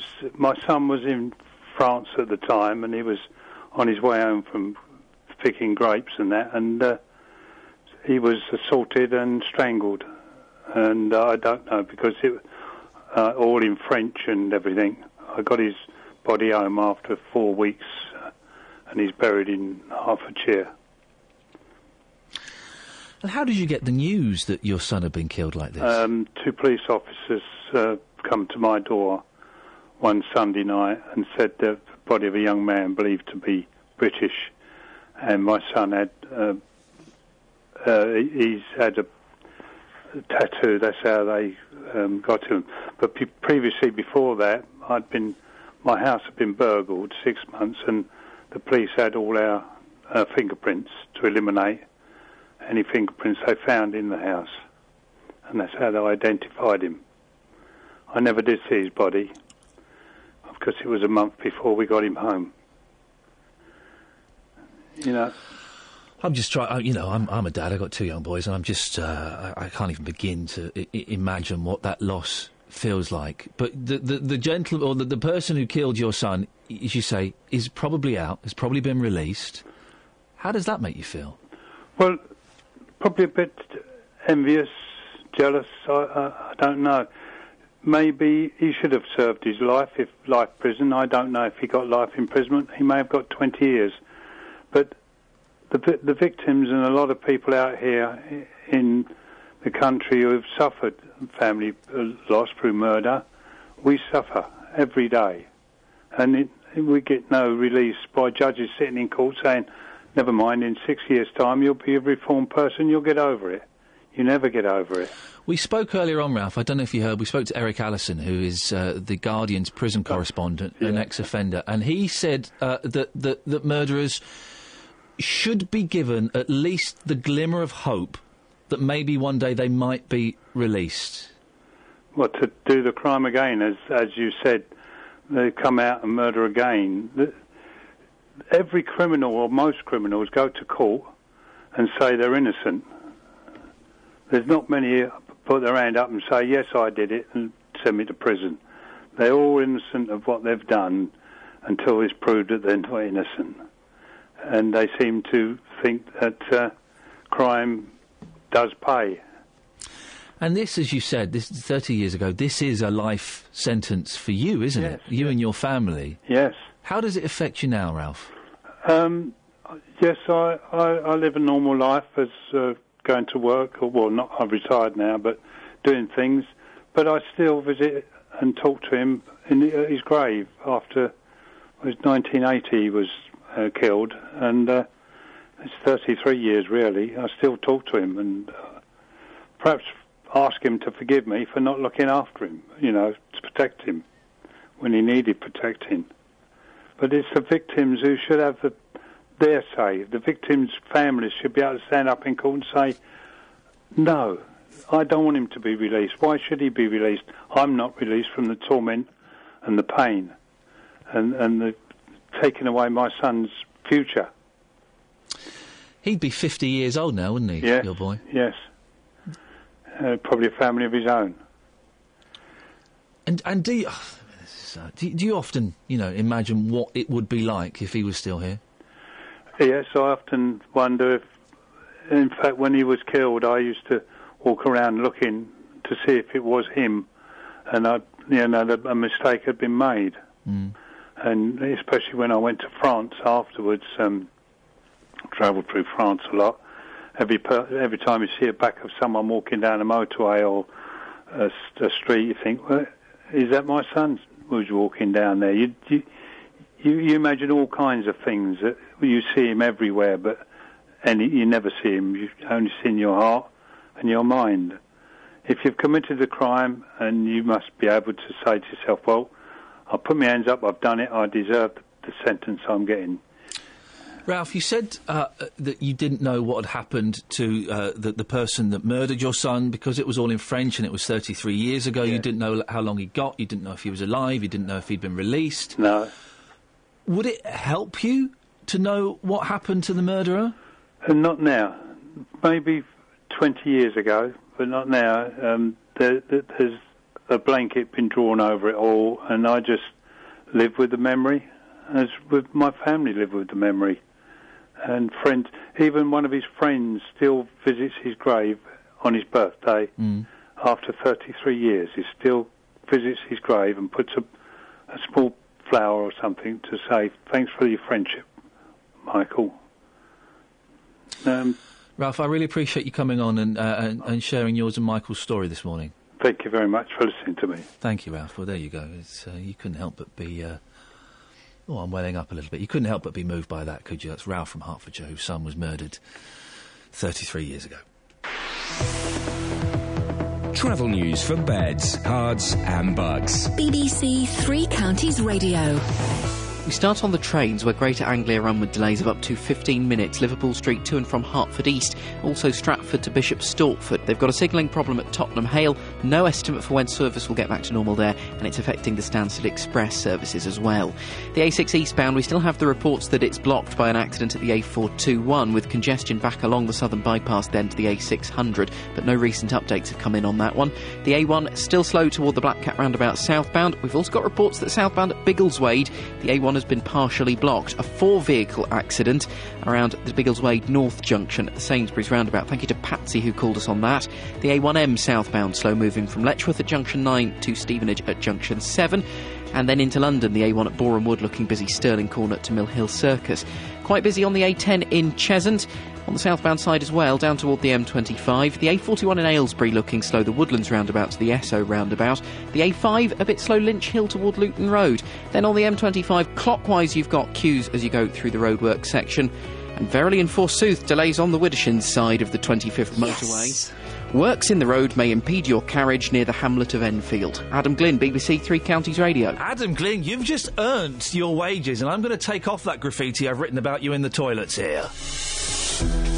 Right, 8.47. It's uh, Tuesday, the 9th of July. I'm Iain Lee. These are your headlines on BBC Three Counties Radio. The European Court of Human Rights will give its ruling this morning on whether Jeremy Bamber and two other murderers should have their life sentences reviewed. Central Bedfordshire Council has halted all new admissions to Meppershall Care Home following a damning report from the Care Quality Commission.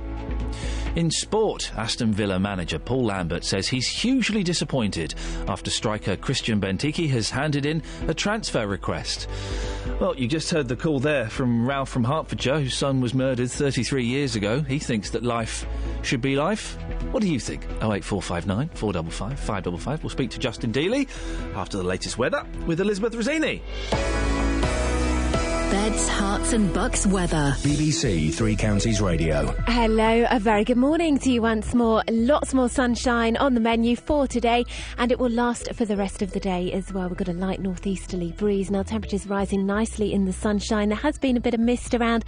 There's still a little bit towards northern areas of Bedfordshire in particular. That should soon clear and just be burnt back by the sunshine, really. And we're talking top temperatures today up to 26 degrees Celsius, um, and that is, uh, well, that's into the 80s in Fahrenheit. It's very warm indeed. Now, as we head through into this evening and overnight, temperatures drop into between 12 and 14 degrees. Quite an uncomfortable night, I think, for some of us. Uh, it could be quite sweaty, I suppose. Um, it will take some time for the temperature to go down, of course. And then we've got some low cloud pushing in from the east overnight tonight. There will be some more mist and fog patches. Again, the worst of that towards eastern areas of Hertfordshire and Bedfordshire. But that should clear later on through the morning. There will be some spells of brightness and sunshine. We'll see the temperatures peak early on through the morning, I would say, and then gradually it will turn cooler and cloudier into the afternoon. Never fear, the sunshine will be back by the end of the working week, along with the high temperatures. That's the forecast. Every weekday from 12, Nick Coffer brings you Great guests. Julian Clary, welcome to BBC Three Counties Radio. Legendary Genesis guitarist Steve Hackett, Supertramp frontman Roger Hodgson, Carol Decker of T'Pau fame joins me now. Great conversations. China in your hand is about the fragility of your dreams and that you should be careful what you wish for. Something very addictive about making people laugh is standing on stage and every few seconds getting that hit of a, of a laugh. Nick Coffer. Weekdays from 12 on BBC Three Counties Radio. Oh wait, four five nine four double five five oh five. Always a cracking listen with Nick Coffer. He'll be on later on today. Now, the European Court of Human Rights will deliver a ruling later today on an appeal against the whole life sentences given to three convicted murderers from the UK. Jeremy Bamber, Douglas Vinter, and Peter Moore are claiming that denying them any prospect of release amounts to inhuman and degrading treatment, and they should be entitled to a review. Well, Danny Shaw is the BBC's Home Affairs correspondent. Douglas Vinter uh, is a double murderer. He murdered a workmate, and then three years after his release in 2008, he stabbed and strangled his wife. Uh, so he's in prison for the rest of his life. Jeremy Bamber was jailed for life for the murder of five members of his family in 1985 in Essex. And Peter Moore is imprisoned for murdering four gay men within three months in 1995. They've all been given whole life tariffs, which means that they will spend the rest of their lives behind bars. Well, Helen Stockford was raped by a man who broke into her home in 2009. He was given 16 life sentences when it was found out he'd carried out the attack whilst out on licence from a previous murder conviction. Helen's attacker recently appealed his sentence, but she believes too much consideration is given to the criminal and not to the victim. When you look back at some of the history of some of the offenders, well, the majority of the offenders of today, I feel they're given too many chances, especially with the parole board and its victims and the families that are actually suffering. They're given chances after chances, and they just do not seem to be able to live in society normally, not without reoffending. Eric Allison is a former offender and is now the Guardian's prison correspondent. He told me earlier in the show that he doesn't believe people should be written off completely. We don't have a death penalty in this country, we have a prison system. And the aim of that prison system is to rehabilitate and reform people. You know, that's its stated aim. And at the end of last month, there was, there was almost 84,000 people in prison. And we're saying to them that, you know, we aim to rehabilitate you, all except 40 odd of you. And no matter what happens to you, no matter how old you become, no matter how infirm you come, you could become paralysed. We're not letting you out. But that's not about rehabilitation or reform. That's about pure punishment and pure revenge. And I think we're better than that. Oh well, shouldn't have done all their murders. It's very rarely do I kind of uh, I don't even have a soapbox, but today I seem to have brought one in with me. Well, the trio have already appeared before three judges in a preliminary version of the European Court of Human Rights, and their case met with some sympathy. And legal expert Joshua Rozenberg told me earlier there is a chance they could be successful. Well, should life mean life? You've got a few minutes to give me a call on this. 08459 455 505. Justin's been out on the streets of Beds, Herts and Bucks. Morning, Justin. Hello, Iain. I know that you don't agree with the death penalty, but uh, a lot of people this morning say that life in prison is simply not enough. I've been asking people whether life should mean life, and this is what people had to say.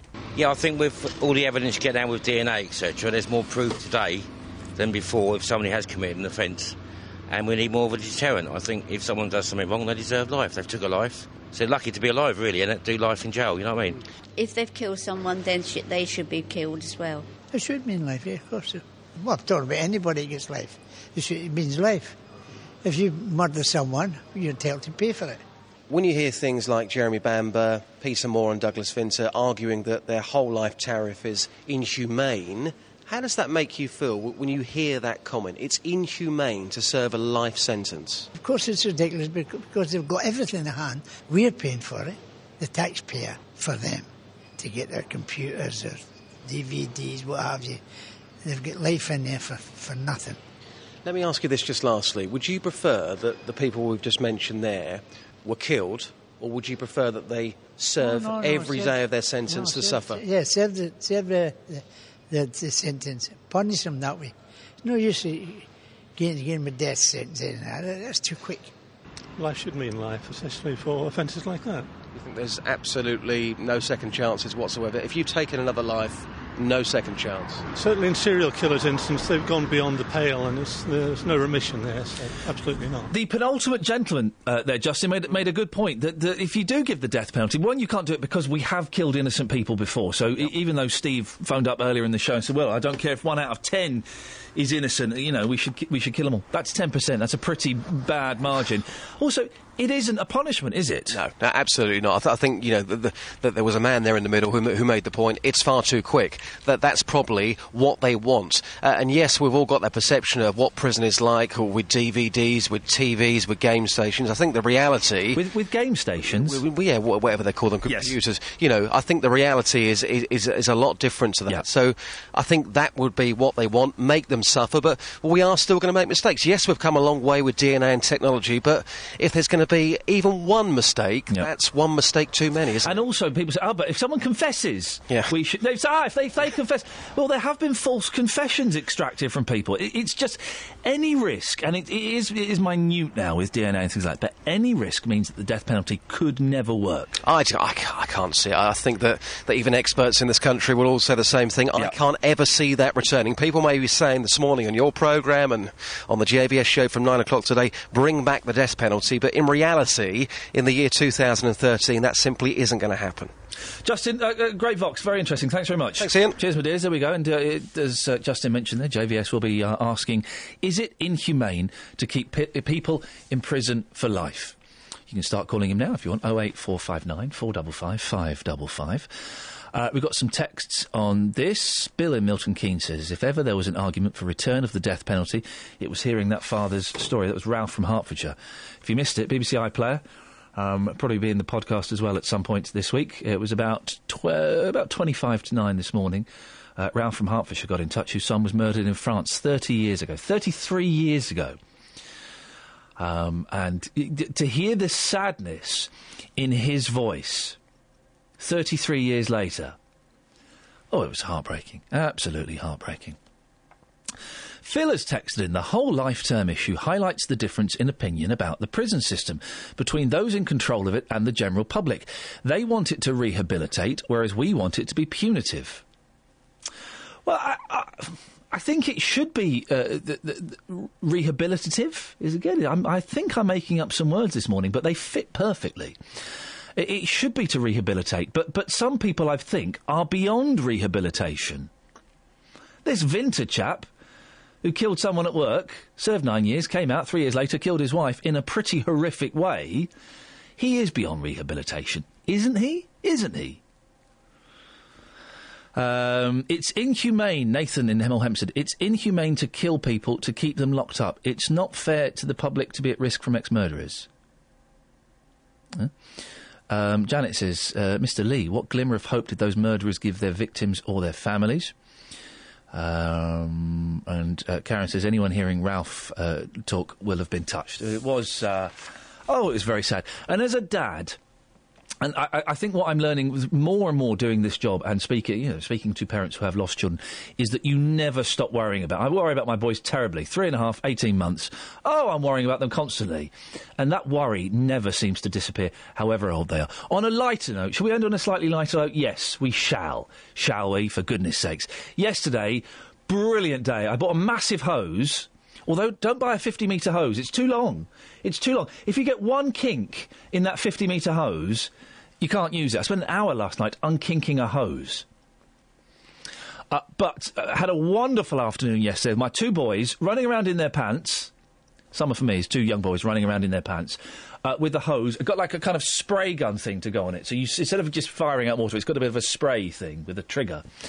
Uh, and my boy, three year old boy, spent the entire afternoon going, I'm just going to water the plants, Dada. I, prom- I promise I won't spray you, Dada. Are you sure? Promise. You'd walk up next to him, shoot you straight in the face with a hose. Wonderful. All of us soaking wet and enjoying every minute of it. There you go. That's a slightly better image to end the show on, isn't it? Travel news for beds, cards, and bugs. BBC Three Counties Radio. Some delays on the trains at the moment, I'm afraid. Greater Anglia affected by delays of up to 15 minutes running from Liverpool Street through to Hertford East and between Stratford and Bishop Stortford. They had a signalling problem at Tottenham Hale. They've got it sorted quite quickly, but they're expecting delays until around quarter to 10. It's affecting the Stansted Express as well if you're making a connection heading for the airport. In Bedford, it looks like the A6 eastbound has cleared after the accident earlier around the A421. The A1 at Roxton, the Black Cat roundabout, looking slow southbound. Then further southbound, we have reports of an accident at Biggleswade, partially blocked, apparently a four vehicle accident at the Sainsbury's roundabout, Biggleswade North. The A1M then looking slow from Letchworth to Stevenage, the A1 into London queuing from Stirling Corner to Mill Hill Circus. The A10 round Cheshunt is queuing as you come from College Road toward the Winston Churchill Way. M1 southbound slow from the A505 toward Redbourn. The A41 is busy in Aylesbury, Woodlands roundabout toward the Esso roundabout. Then on the M25, busy both ways through the roadworks and slow anti-clockwise from the M1 to the M4. Adam Glynn, BBC Three Counties Radio. Thank you, Adam. Excellent stuff this morning. That's it. That's your lot. Don't forget you can listen again on the BBC iPlayer or go and download the podcast. JVS is up next. Until tomorrow from me, ta-ta. On FM, AM, online, and digital radio. This is BBC Three Counties Radio. Thank you, Iain. Good morning. Welcome to the JVS show. I'm Jonathan Vernon Smith. It's Tuesday, and on today's